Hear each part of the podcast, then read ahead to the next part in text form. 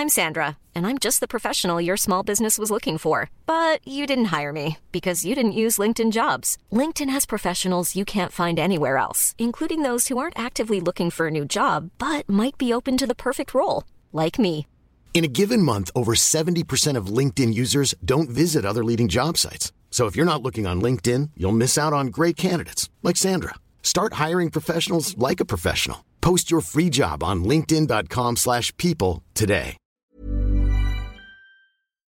Le rendez-vous tech est financé par ses formidables auditeurs. Aujourd'hui, nous remercions Manu Universo, Michael Aubigny, Philippe Vervin, Brioc Lefloc, Simon Priet, Renaud Gonzalez et Gaëtan The Geek.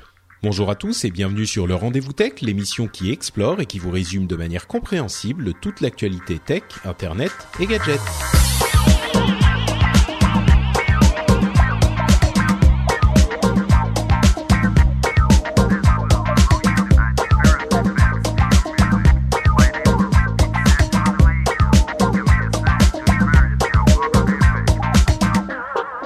Bonjour à tous et bienvenue sur le Rendez-vous Tech, l'émission où on vous résume toute l'actu de, de l'internet, des gadgets, j'allais dire des jeux vidéo, mais c'est les fêtes, hein. on est on est plein de champagne, plein de joie, on oublie ce qui se passe vraiment dans la vraie vie.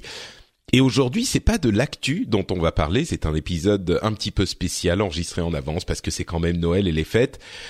Et on va parler à quelqu'un qui s'y connaît en tech, en informatique et en domotique, à savoir Cédric Bonnet. Comment vas-tu, Cédric Bonnet? Bien, Je sais écoute, pas ça pourquoi va. je parle comme ça. hein. je ne sais pas. Ça va très bien. Petit rhume, mais ça va. Cette saison, de toute façon. Mais ouais, tant qu'il s'y connaît, faut pas, faut pas, faut pas déconner. Je suis pas non plus. Il y a des gens qui s'y connaissent mieux que moi. Non, mais On va dire que je suis curieux de ça. T'es pas, t'es pas genre euh, le, le chercheur du CERN de la Ah, domotique, Eh mais t'es quand même euh, passionné par le sujet depuis. Voilà. Enfin, bon, je, je- j'explique hein, pour que les gens comprennent. Quand je dis Cédric est passionné par le sujet depuis longtemps, ce que je veux dire vraiment, c'est que Cédric nous fait chier avec le sujet Le depuis sujet longtemps. depuis longtemps. Il nous emmerde avec ah mais attends chez moi j'ai des lampes qui s'allument Ouais, et attends, et, quand je, et je me, et je me retiens dans Upload parce qu'il y a plein d'applis domotique et tout, mais je me dis ouais, ça va faire chier les gens et puis ils sont pas équipés, donc euh, ça sert ben, à rien, écoute. tu vois. Mais Justement, on va pouvoir euh, aider les gens à, à sauter le pas avec cet épisode. En tout cas, c'est le but. Euh, Comme je le disais dans l'épisode précédent, l'épisode 200 mémorable que je vous engage à, à aller écouter si vous ne l'avez pas encore fait. euh, j'ai fait un sondage pour les auditeurs et savoir un petit peu ce qui les intéressait, enfin ce qu'ils ce qu'ils avaient comme matériel, etc. Et j'ai été surpris du nombre de personnes qui avaient au moins euh, un peu d'équipement domotique. On était autour de 20%. Moi, j'aurais pensé que c'était 2%, tu vois. Mais 20% des auditeurs ont au moins un peu d'équipement domotique. Et du coup, non seulement je pense que ça va les intéresser qu'on en parle, mais surtout l'idée, c'est que euh, ce sujet peut intéresser les auditeurs en général et peut-être qu'ils aimeraient en savoir un petit peu plus parce qu'on en parle ici ou là de temps en temps, mais Ouais. on n'a jamais vraiment plongé dans le sujet euh, en, en faisant une vraie introduction de ce que c'est, comment ça marche, comment Mm. s'y euh, intéresser.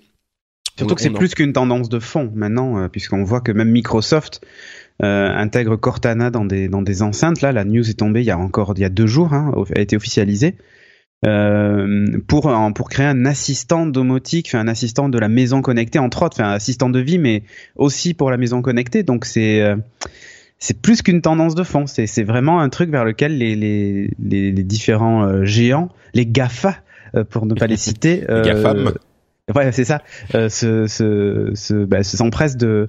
Bah, il s'y intéresse beaucoup. C'est vrai qu'il y a Ouais. eu le, bah, il y a depuis très longtemps une tendance domotique. Il y a avec euh, l'internet des objets et les les smartphones mine de rien, enfin le l'internet mobile, euh, une accélération de ce mouvement parce que la simplicité d'utilisation, etc.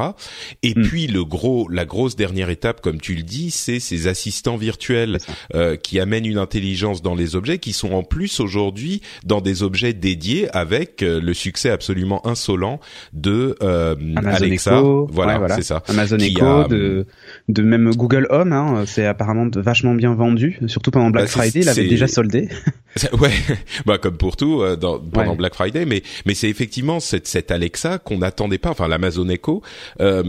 Euh, qu'on n'attendait pas avec un tel succès. On se disait ouais c'est un truc sympa qu'ils vont essayer, mais il a eu un succès vraiment euh, surprenant. Et du coup ce que ça veut dire c'est que toute l'industrie est en train de s'engouffrer dans ce marché des assistants déportés dans des machines dédiées qui euh, se, se euh, coopèrent extrêmement bien avec la maison connectée dans son ensemble. Et donc tout ça fait que petit à petit par par plein de côtés le, le la domotique euh, est en train de devenir. C'est marrant parce que c'est un petit peu comme les podcasts, la domotique. C'est pas un truc qui a explosé du jour au lendemain. Euh, on en a beaucoup parlé pendant des moments. Et puis, ça fait des années hein, que, que, je que je là-dedans et j'ai vu les évolutions et les changements et, mais effectivement c'est c'est depuis peu. Les, podcasts, ça commence vraiment. Les, les, podcasts, ça, ça n'a, ça, ça, a une progression, c'est étrange dans la technologie. Ça a une progression lente mais constante et ça progresse tout le temps. Et la domotique, c'est un petit peu ça, j'ai l'impression.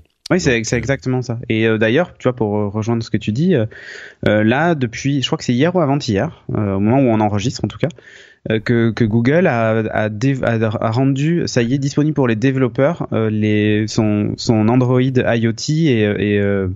et Google Weave.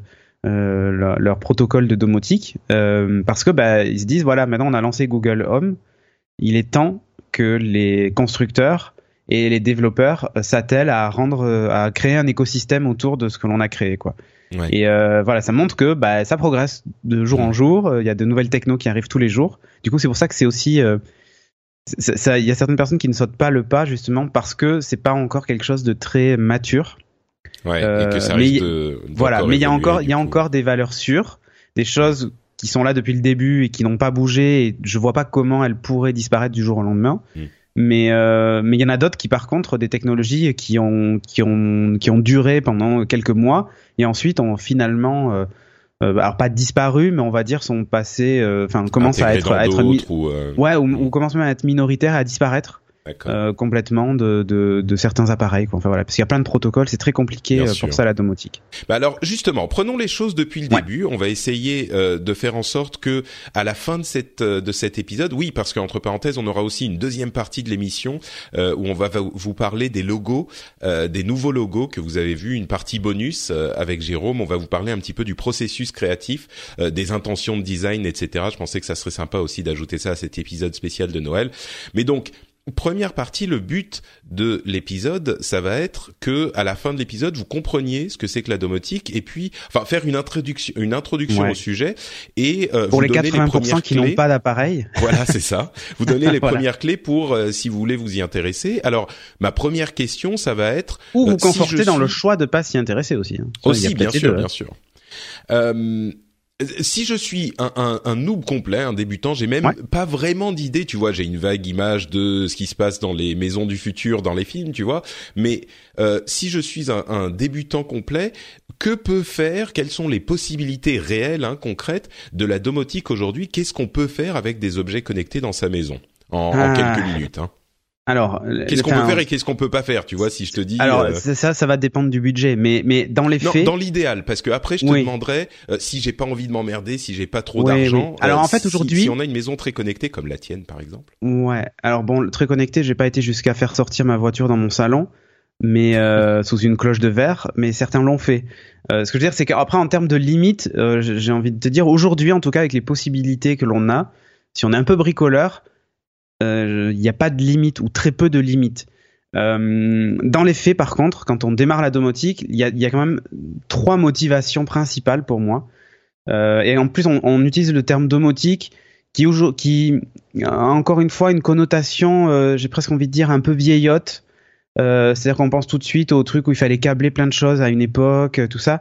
Maintenant, on parle de smart home ou de maison connectée puisque la domotique c'est plus uniquement des protocoles domotiques qui étaient très définis, très encadrés. On est plus maintenant sur du fameux Internet des objets, c'est-à-dire euh, j'achète plein d'appareils différents et je les fais communiquer entre eux, euh, éventuellement avec une box domotique ou une box mm, smart home. Euh, pour réussir à créer des scénarios ou arriver à, obtenir bah, le but que je me suis fixé. Alors aujourd'hui, il y a trois thématiques pour connecter sa maison. Euh, certains veulent, euh, bah, par exemple, la sécurité, c'est la, la, c'est l'une des premiers trucs pour lesquels les gens veulent connecter la maison, c'est la sécurité. Tu veux dire système de Bah, surveillance, caméra, ce genre de choses, euh, ouais. une alarme. Enfin, tu vois, c'est c'est la base. On va dire c'est le truc le plus euh, le plus simple. Je m'en vais en vacances, j'ai pas envie de me faire cambrioler, je veux surveiller ce qui se passe chez moi. Enfin voilà. Euh, ensuite, on a le confort. Le confort, là, on est plus dans quelque chose. Ça peut être du confort thermique, mais ça peut être aussi le confort. Par exemple, chez moi, euh, j'allume, j'ai plus d'interrupteurs euh, fonctionnels dans mon couloir. J'ai un détecteur de, de mouvement et un détecteur de présence qui, en fonction en plus de l'horaire ou de la luminosité ambiante, va allumer ou pas la lumière du couloir. Il est réglé de façon très précise. Et euh, le soir, en pleine nuit, il évitera de nous aveugler. Donc, quand il va détecter une présence, moduler il va la, allu- la voilà, à de- partir, à partir d'une certaine heure, il va allumer la lumière euh, de façon très faible, suffisante pour pas rentrer dans les meubles, euh, pour aller jusqu'aux toilettes. Mais du coup, c'est génial parce que mes enfants, quand ils se lèvent, ils réfléchissent pas à, à allumer ou pas la lumière, ils rentrent dans le couloir et tout s'allume. Demi- 2016, Cédric Bonnet a dit c'est génial parce que mes enfants ne réfléchissent pas. Scandale. Voilà, People non, mais que je- non, mais euh, enfin pour ceux qui ont des non mais bien sûr, j'ai compris. euh, quand, quand les, les enfants se réveillent en pleine nuit, ils ont une veilleuse dans leur chambre, quand ils ouvrent la porte du couloir et qu'ils voient qu'il fait tout noir, ils ont une certaine appréhension pour aller aux toilettes. Donc qu'est-ce qu'ils font? Ils se mettent à hurler dans la maison "Papa, je veux aller aux toilettes, papa." Voilà, tu vois. Et donc là, j'ai réglé ce problème-là parce que dès que la porte s'ouvre, en fait, le capteur de mouvement sont orientés vers la porte. Du coup, dès que la porte s'ouvre, la lumière s'allume. Et donc ben, c'est un peu comme l'histoire du frigo, tu sais. Est-ce que quand je ferme la porte du frigo, la lumière est toujours allumée dedans? C'est le même principe.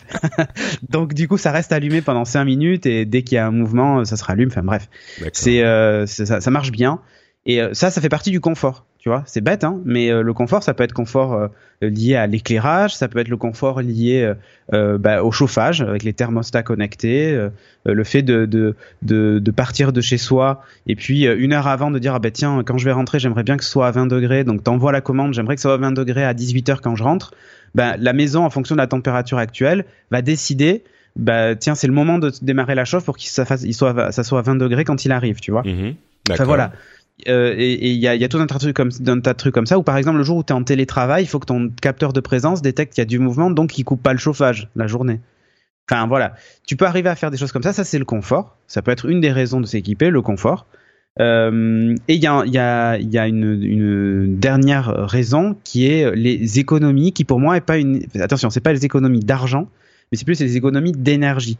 Si vous êtes, euh, si vous avez une conscience écologique, se dire, ben, en remplaçant euh, certaines ampoules, en automatisant justement l'allumage et l'arrêt des ampoules, ça permet, c'est bête, hein, mais ça évite qu'une ampoule reste allumée pendant une nuit parce qu'on l'a oublié.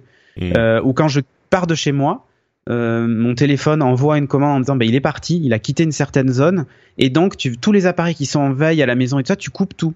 Et donc du coup, il va carrément couper les prises électriques euh, sous ma télé et tout ça, et comme ça, je suis sûr d'avoir euh, de, faire Même les cas, appareils qui, qui sont en veille restent pas en veille. quoi. J'imagine que tu peux décider veille. lesquels tu vas laisser Oui, en oui, veille quand même, exactement, si c'est- ex- ex- Genre, il va pas te exactement. couper ton frigo quand t'es plus non, là et te non, faire voilà. Le frigo, ça fait partie encore, tu vois, des trucs qui ne sont pas connectés chez moi. D'accord. Euh, mes courses sont connectées, mais pas le frigo.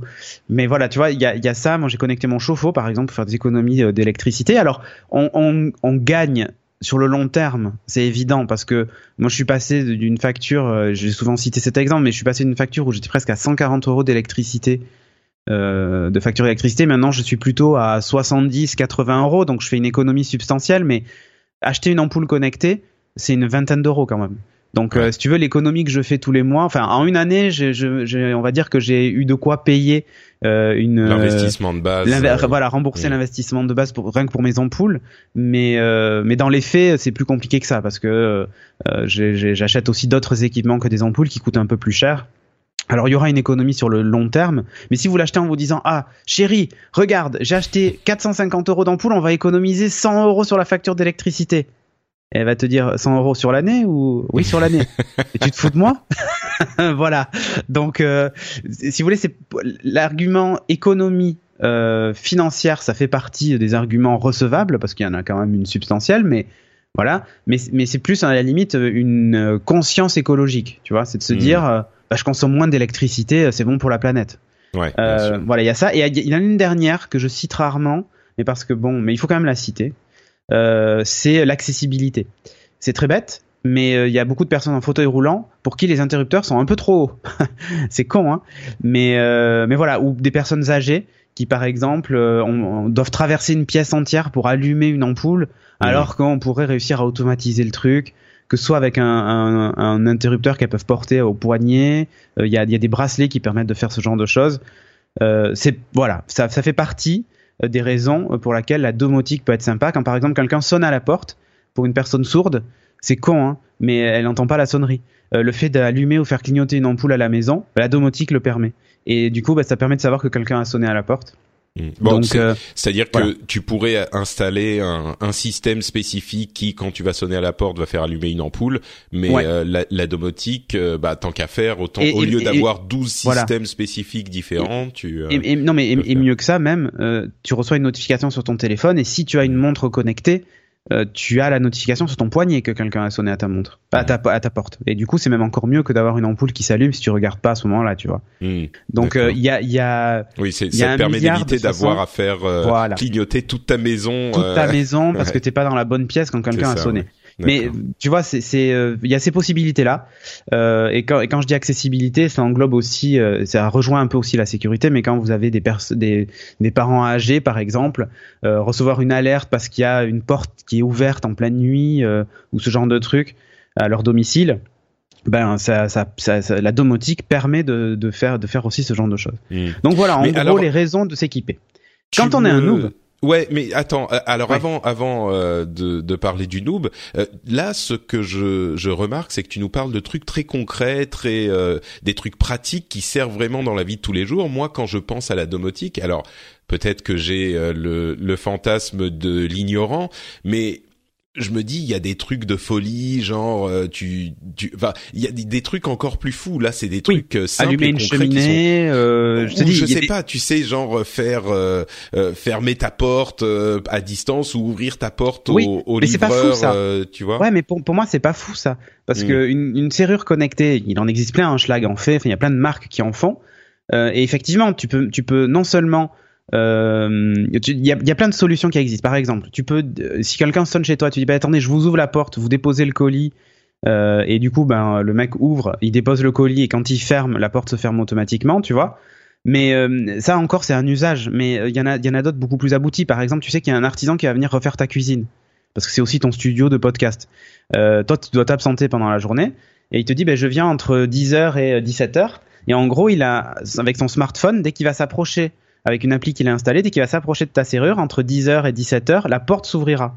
Faut quand même qu'il installe euh, l'app, euh, c'est un peu relou, mais, mais, c'est bah, possible. Tu peux lui donner un badge, mais ce que je veux dire, c'est mm. que s'il installe l'app sur Android ou sur iPhone, il peut le faire. Mm. Euh, ou tu lui donnes un code euh, qui est valable que pendant certaines heures. Et sur ton sur ta porte, tu as un système où tu peux taper le code, enfin voilà, où tu peux l'ouvrir à distance. Tu vois, et quand il est devant, tu dis quand vous êtes devant, vous m'appelez et je vous ouvre la porte. Et du coup, il t'appelle et toi, tu ouvres la porte à distance. Tu peux le faire. Mais pour moi, en fait, c'est même pas. Euh, tu dis ouais des trucs de folie, mais pour moi, c'est même pas de la folie. C'est c'est simple. Le, futur est ton est ton quotidien en non, fait. Non, mais je te donne un exemple de scénario que j'ai. Le matin, quand je me lève, donc j'ai ma montre ma montre qui sonne.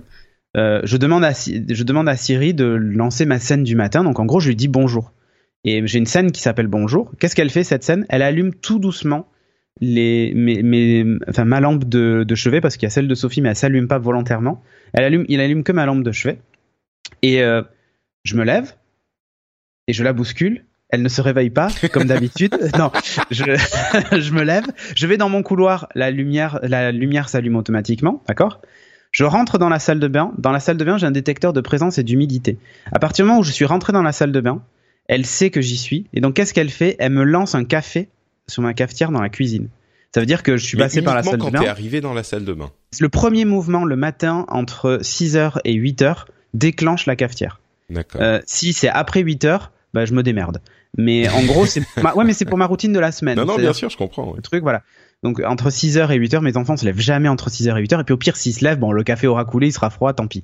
Mais euh, je, je, je me lève, je rentre donc dans la salle de bain, et là j'ai la, le café qui coule.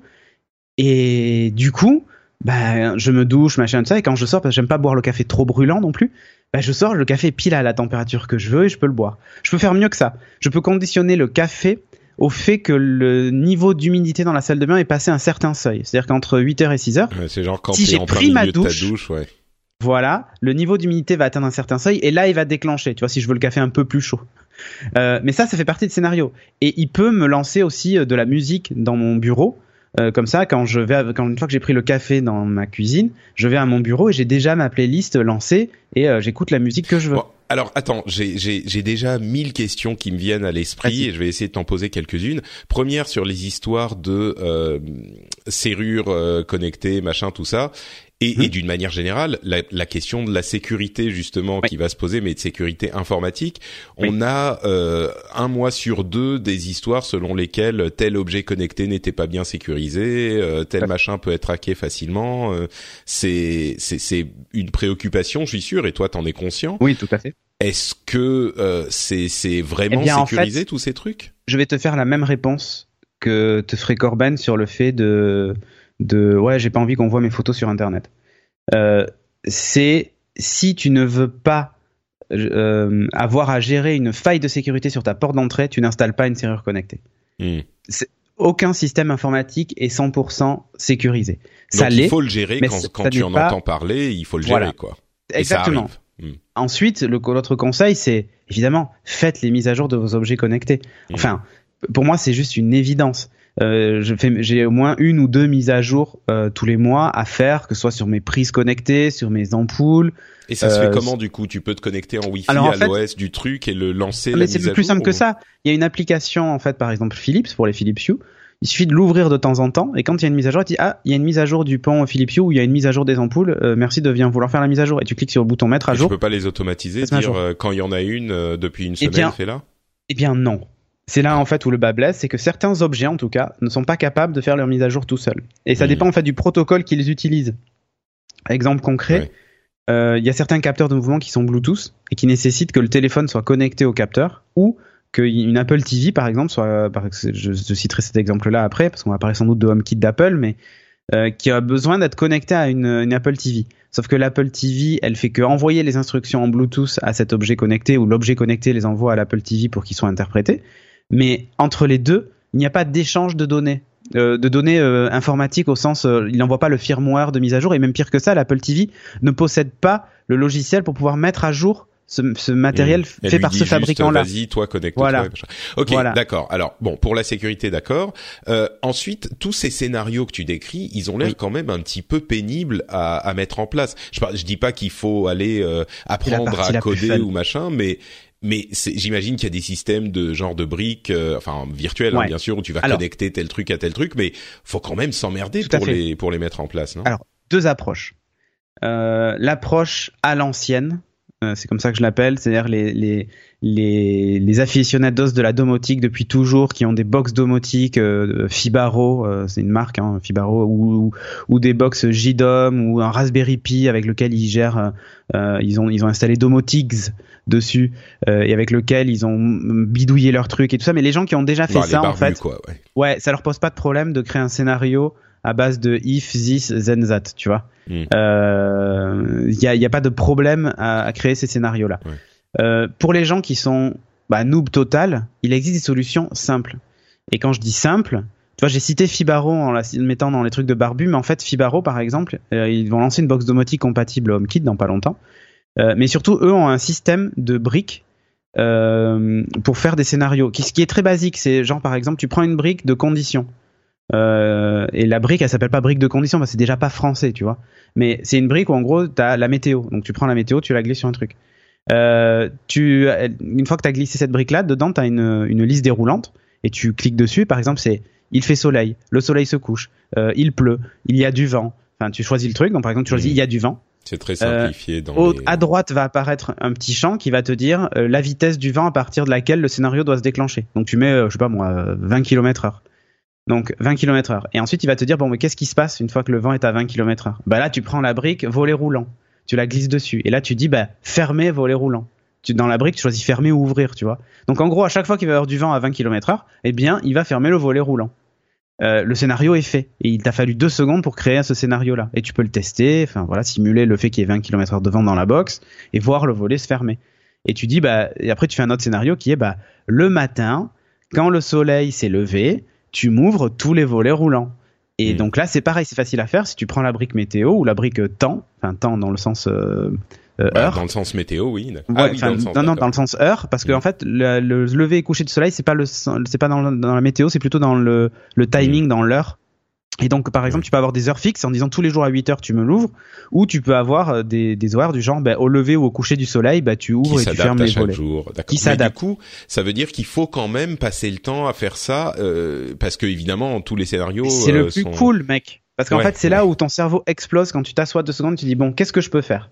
Mm. Voyons voir ce que j'ai comme capteur, voyons voir ce que j'ai comme action possible, comment je mets ça en corrélation. Et c'est assez simple.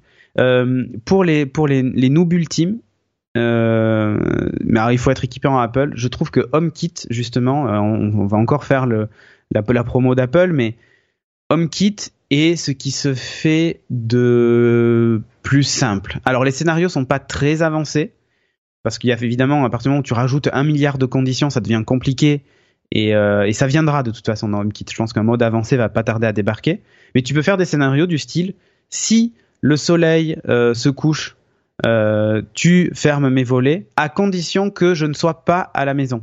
C'est-à-dire qu'il est capable de se dire, ben, géolo- t'es pas géolocalisé à la maison, il fait nuit, bah tu fermes quand même mes volets. Et Ouais. en gros, ça veut dire Mais que ça, si je suis à la maison, le scénario de- s'exécutera pas. Tu vois pas les histoires de euh, géologue machin. Tu vois juste Tu euh, si je suis pas à la maison, ferme Voilà. les volets. Quoi. Ouais. Exactement. Mais du coup, euh, on- on- je crois qu'il va falloir parler à un moment de la compatibilité des différentes, Oui, euh, alors des justement, différents protocoles et tout. Euh, mais avant ça, j'ai encore une question, genre une des premières questions qui me viennent, c'est euh, tu parlais du scénario qui va faire que ça te met la musique quand tu sors de la douche et que tu arrives avec ton café machin. Moi j'imagine que et peut-être parce que je l'ai vécu avec certains trucs, pas spécifiquement ça, mais certains trucs, j'imagine que quand tu mets en place ces scénarios, euh, t'es hyper content d'utiliser toutes les possibilités du truc et tout. Tu dis ah ouais ça va être trop fort.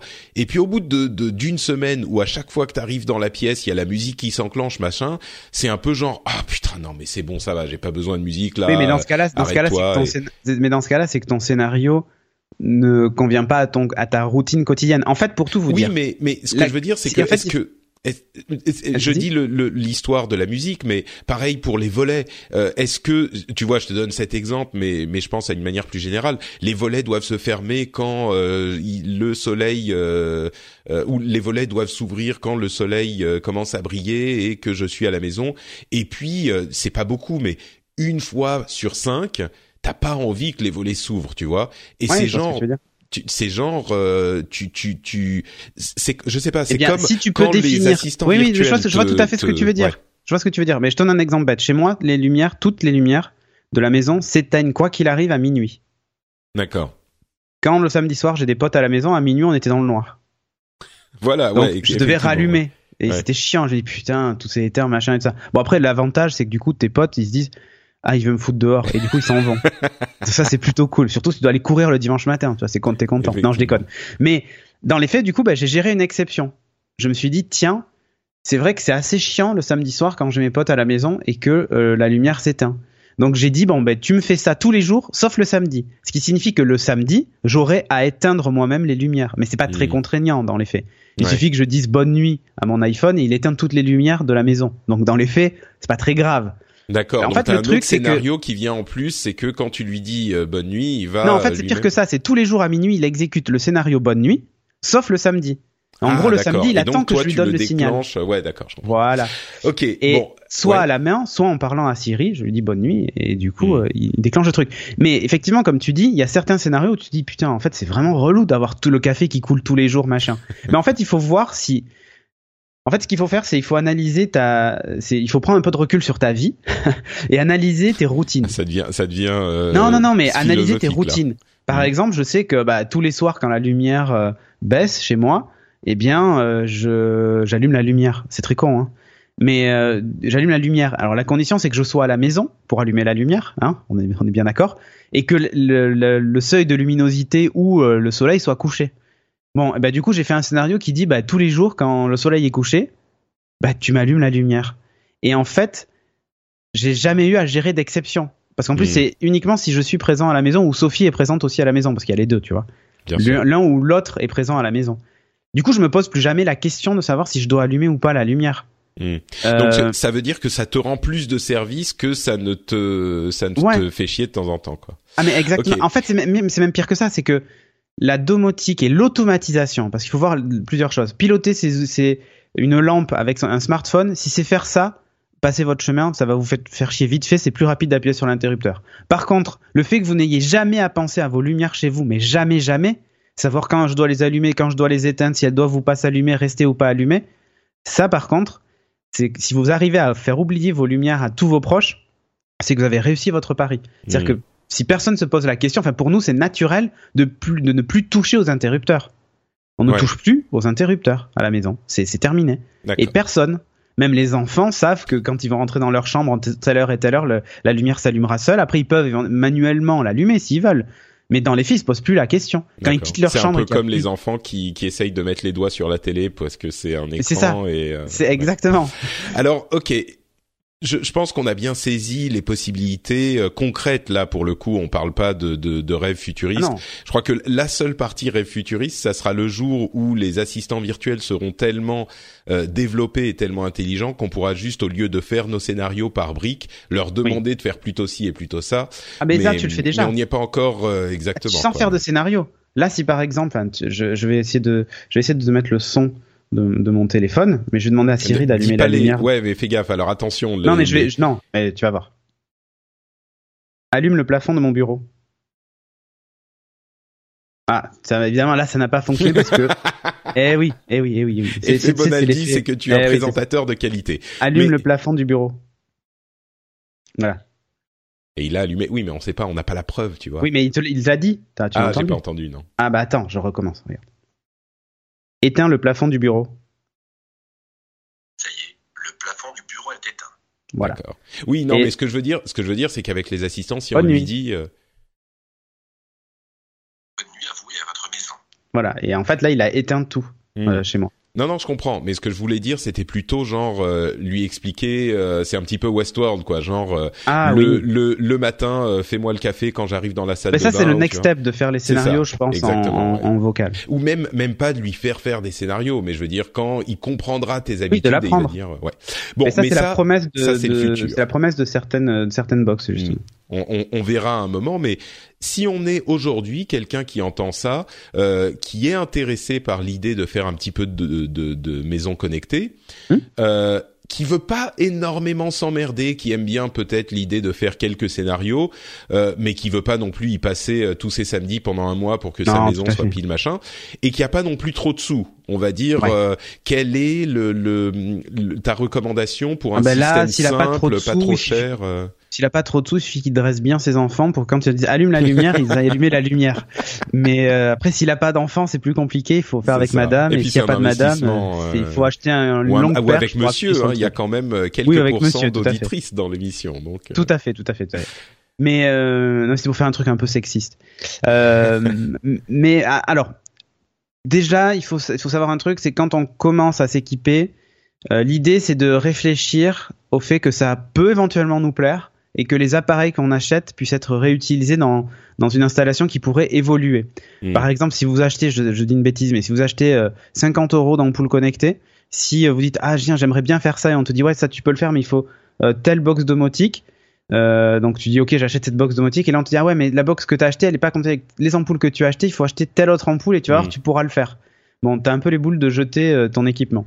Donc déjà, c'est vrai qu'il y a déjà, même avant, avant que tu donnes ta réponse, il y a des euh, packs, euh, des packs d'équipement. Euh, tu sais, genre le truc acheté chez Darty, le truc acheté à la Fnac, pack truc avec quatre ampoules de prise, ça vous coûte 150 euros, je sais pas. Ouais. Est-ce que ces trucs-là, peut-être que tu vas me dire, ça dépend de la marque, mais est-ce que ces trucs-là, on, on, peut dire, bon, a priori, faut en, faut, faut pas les acheter parce que c'est des trucs indépendants qui ont leur propre euh, système Ou est-ce que certains sont bons Ou est-ce qu'ils sont tous bons euh? Alors, en fait, tous sont pas bons, que les choses soient claires. Euh, et ça dépend de la marque. Exactement ce que tu as dit. Alors quelques, en fait, en gros, marques que tu en gros, en gros. peut-être. Euh, Jusqu'à présent, par exemple, il y a, il y a Castorama euh, pour pour les citer, qui a lancé ses, ses équipements domotiques avec des prises domotiques et tout ça en utilisant un protocole qui est un des standards. C'est dire, de, il n'y a pas un standard, c'est des standards existant qui euh, du coup le rend pas forcément connecté et compatible avec tout. Euh, donc c'est un peu embêtant. Euh, ça par exemple, il faut essayer d'éviter euh, au maximum. En gros, euh, tous les tous les trucs de marques pas très connues ou euh, euh, tu sens que le de protocole marques de est un peu... aussi. ouais, euh. ouais, ouais. Il vaut mieux éviter. euh, il vaut mieux éviter. Voilà, c'est euh, c'est pas compliqué. Il vaut mieux éviter ce genre de trucs. Euh, par contre, si, si- en fait, il faut, faut voir un truc, c'est qu'en domotique, il y a, il y a plein de protocoles qui existent. On a en fait, par exemple, euh, je vais vous en citer quelques-uns, mais c'est juste pour faire du name dropping. Euh, il y a le Z-Wave qui est un des protocoles qui est, euh, est les plus répandus aujourd'hui. C'est ce qu'a par exemple Corben chez lui, c'est ce que j'avais pendant un moment. Il y a le Zigbee aussi, qui est un protocole concurrent, qui est plus lui dérivé du Bluetooth et du Wi-Fi, en gros, enfin même plus du Wi-Fi. On commence à utiliser le Bluetooth dans la domotique. C'est assez curieux parce qu'il y a des limitations de portée et de, techno, hein, mais bon. Euh, et du Wi-Fi qui fait partie aussi des, protocoles euh, qui euh, qui commencent à, apparaître surtout avec les objets connectés de l'IoT standard, hein, c'est-à-dire je pense au, au thermostat Nest par exemple, qui lui est Wi-Fi connecté à votre box Wi-Fi. L'idée c'est que en gros si vous avez d'autres équipements réseau, ils vont pouvoir interroger le service Nest, alors soit en local, c'est-à-dire en allant directement interroger le thermostat, soit en se connectant en gros au cloud de Google, euh, puisque Nest est Google, euh, qui va récupérer ces infos-là. Euh, du coup, ça impose, par exemple, ça impose que votre maison soit toujours connectée à Internet dans ce cas-là, tu vois. Hmm, ouais, Il y a, y a quel... Alors Donc, moi, a- je, suis- je donc, suis plutôt partisan de fonctionner en local. euh, voilà, Zigbee, il y a, il y a tout un, tout un tas de euh, trucs. Bluetooth et, et, et Wi-Fi. Wi-Fi, Euh, il y en a d'autres. hein. Je t'ai un petit peu déraillé.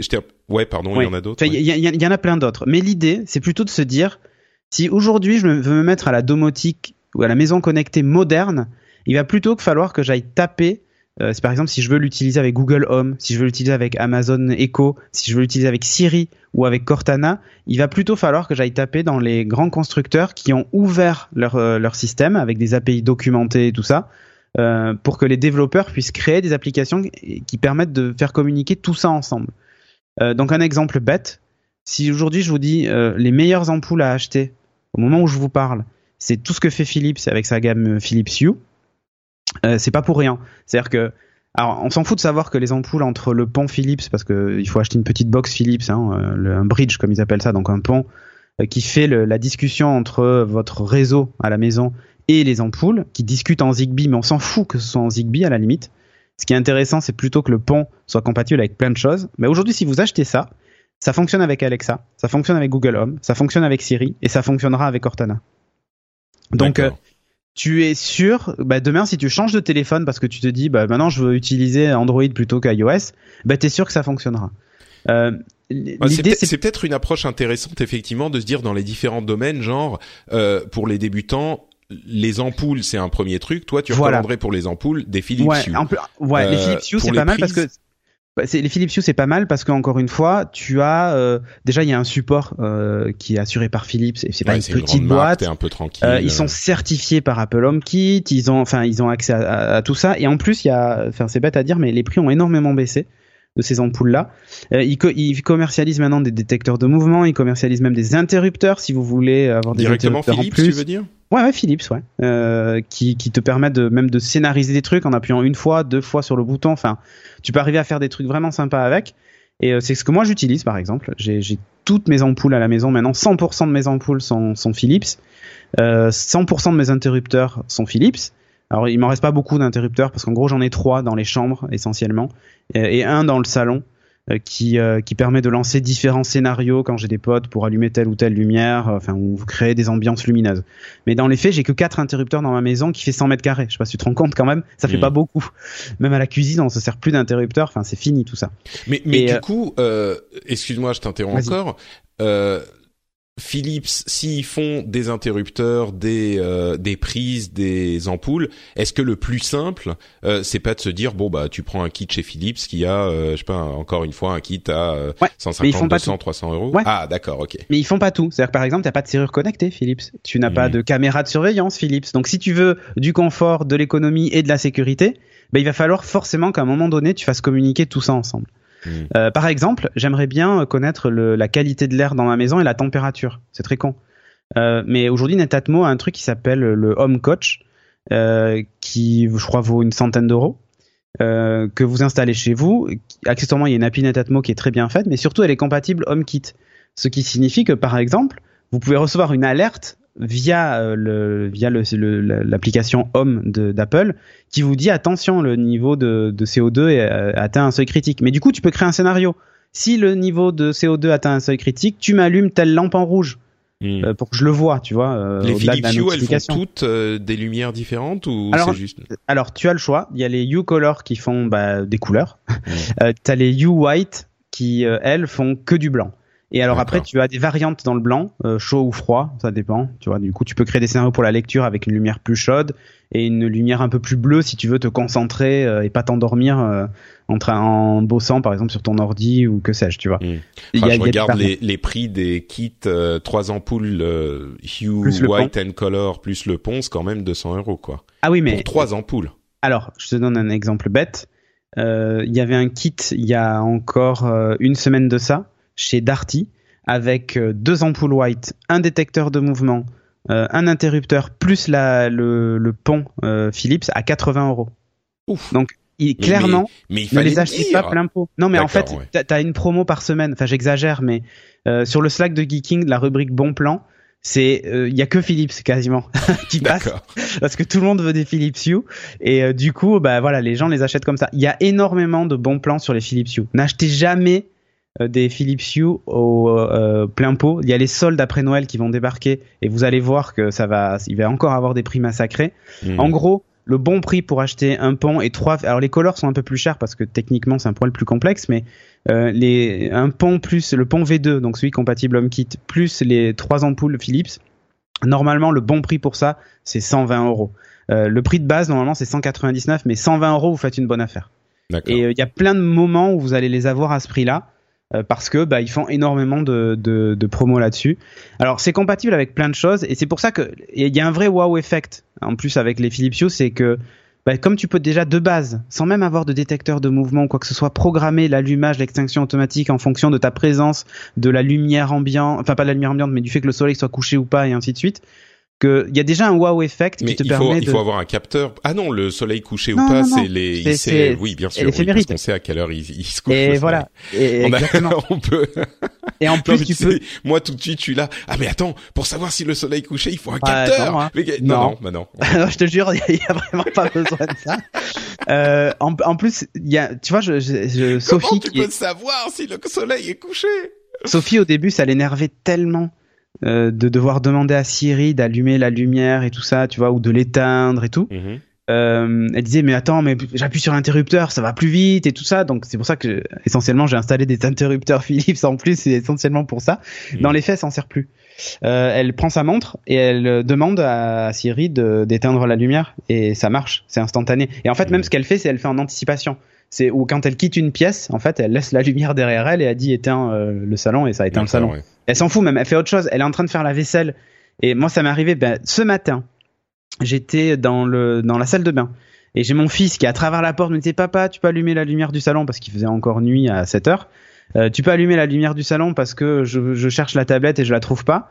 Et ben, sans sortir de la salle de bain, j'ai demandé à Siri allume le, le salon et euh, ça l'allumait. Il m'a dit merci. Tu vois à travers la porte, sans même que je sois sorti Bah, de la salle tu, de bain. tu vois, si t'avais eu un interrupteur dans le salon, il aurait pu appuyer sur l'interrupteur. Moi, je dis Il y a ça. un interrupteur dans le salon, mais il avait Ah. peur d'y aller parce qu'il faisait noir. Ah, tu vois la nuance Non mais voilà, tu, tu crées des, des enfants Ouais, des- euh, complètement peureux. Mais bon, ok, continuons. Euh, donc je comprends pour les ampoules, Ouais. euh, a priori Philips est celui que tu Oui. recommanderais. Euh, Oui, pour les capteurs euh, atmosphériques, météo, tout ça, Netatmo. Ouais, Netatmo. Alors en fait, il y, en a plusieurs. Ça dépend en fait en quoi tu veux t'équiper. Toi, je sais que tu es euh, Mm. Apple fanboy, Patrick. Donc Bien évidemment. bien évidemment. Donc tu es équipé en Apple. Dans ce cas-là, je te conseillerais d'aller voir la gamme Elgato euh, Eve, euh, EVE, Eve, qui qui dispose de pas mal de capteurs Bluetooth. Tu as une Apple TV 4, non? Euh, j'ai une oui, c'est j'ai une Apple TV, ouais, la nouvelle. Enfin la nouvelle qui a deux ans. Oui, quoi. la dernière. Oui, celle qui a la télécommande euh, euh, C'est Siri. ça. Mhm. Oui, oui, très bien. Donc en fait, il faut savoir que si tu es équipé en Apple et que tu veux te créer un écosystème Apple de domotique, euh, l'Apple TV est quasiment obligatoire. Euh, pourquoi? Parce que l'Apple TV, en gros, va servir de concentrateur euh, domotique. Et donc, quand tu n'es pas à la maison, quand tu vas envoyer des instructions à Siri, en fait, il va les envoyer à ton Apple TV, qui elle va se charger de piloter tes appareils quand tu n'es pas à la maison. Tu vois le principe? Ouais. Pire que ça, quand tu crées un scénario, par exemple, allume-toi euh, le matin à 8 heures, euh, si ton téléphone est éteint, le scénario s'exécutera pas. Or, l'Apple TV, elle, elle est allumée, donc elle fera le, elle fera automatiquement le, le bah, elle lancera le scénario à 8 heures le matin quand t'as Mmh. demandé de Donc a priori euh, Netatmo pour les pour les gens qui sont équipés en Apple, Ouais, Elgato, Eve aussi. Non, pour- non, Elga- Elgato Eve, c'est c'est aussi pour les gens équipés en Apple. Ah. Là, je te parle vraiment. euh, et, dedans, tu as euh, tu as plein de choses. Tu as des capteurs de mouvement, tu as des capteurs de de t'as des prises, des prises connectées. Tu as des des des capteurs de de température, de CO2, de qualité de l'air. Enfin, il y en a plein. Chez, chez chez Elgato. Netatmo aussi même? Alors Netatmo, tu as uniquement euh, compatible HomeKit de base. Tu as uniquement euh, température, qualité de l'air. D'accord. Je suis parce que je suis en train de prendre des notes. Je mettrai des notes dans les Ouais, oui, dans les de notes de l'émission. Euh, donc euh, pour que je comprenne bien, Netatmo euh, pour les équipements Apple pour les capteurs météo, Elgato ils font plein de choses. Ils font plein de choses. Ils ont, ils ont, ils ont la, la gamme Eve compatible HomeKit est assez complète. Pour les autres, pour pour le, les, les gens qui sont par exemple sur Android, euh, bon évidemment les Philips Hue ça marche, hein, donc ça c'est pour tout le monde. Euh, si vous cherchez des, des capteurs de température et tout ça et faire de l'automatisation, j'ai une mauvaise nouvelle à vous annoncer. Il n'existe pas encore HomeKit chez vous, ce qui signifie qu'il va vous falloir une box domotique. C'est c'est obligatoire de centraliser tout ça.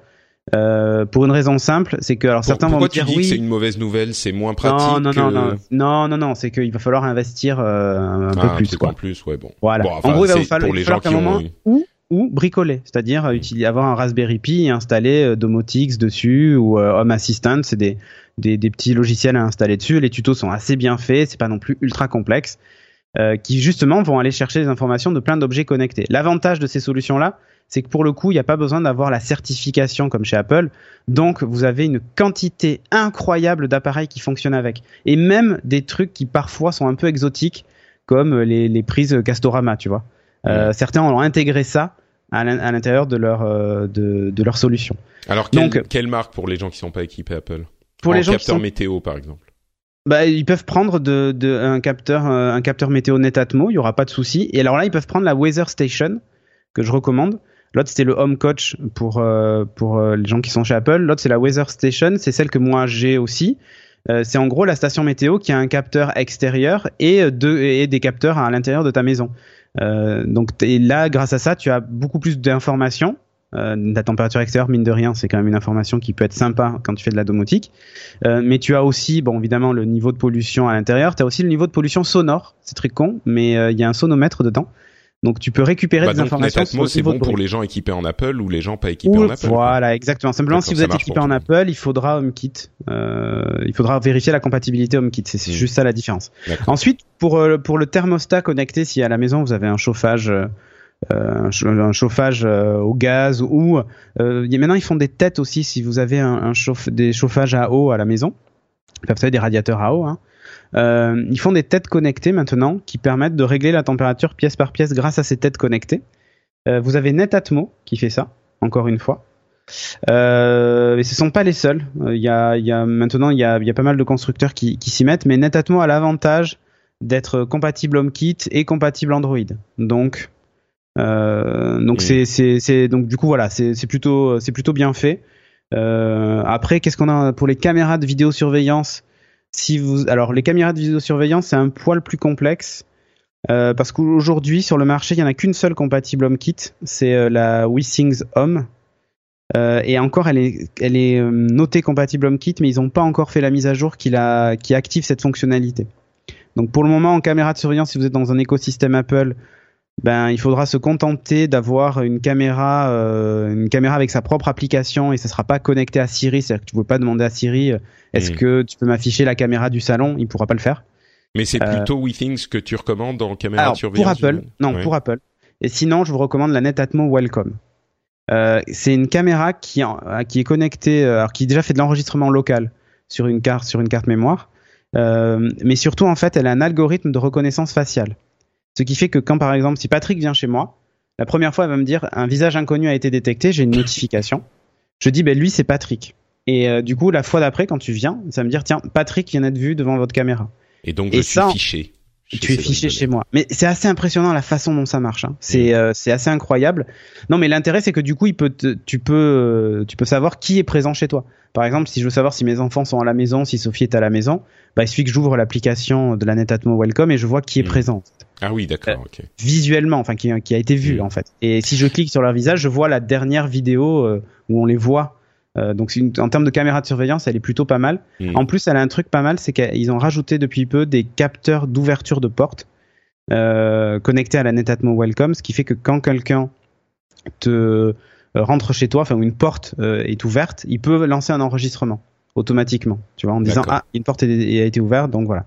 Net- Euh, je continue, je continue Oui, dans les notes. Excuse-moi, on va on va avancer un petit peu, mais les pour les ampoules, donc on a dit Philips Hue. Pour les prises, Alors pour les prises les plus connues, euh, ça reste Wimo, Belkin, euh, qui euh, sont des prises Wi-Fi.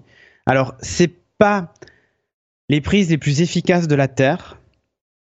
Elles nécessitent une application, leur propre application pour fonctionner. Elles sont pas compatibles HomeKit. Donc tu vois, il y a, il y a- Wimo c'est avec c'est- E. plus- c'est W-E-M-O. marrant. Plus on plus on explore le truc, plus on se rend compte que euh, c'est quand même un peu le bordel, quoi. Mais C'est un peu le bordel, tout à fait, je suis d'accord avec toi. Euh, elles sont pas compatibles aujourd'hui HomeKit, ça viendra sans doute plus tard, euh, mais il faudra se rééquiper, donc c'est pour ça que je vous conseille pas de les Ah acheter ouais. aujourd'hui. Euh, L'intérêt, alors après les prises connectées, ça va servir uniquement, tu vois, pour couper la veille de certains appareils, euh, ce genre de choses. Dans Ah oui, les faits, ce dont tu tu vas, parlais, tu vas c'est pour pas, ça que je le tu mentionne. vas pas allumer une lampe avec parce que tu auras installé une, une ampoule Philips Hue dedans, donc ça sert à rien d'utiliser euh, d'utiliser ça. Euh, moi aujourd'hui, j'utilise des prises euh, des prises Wimo.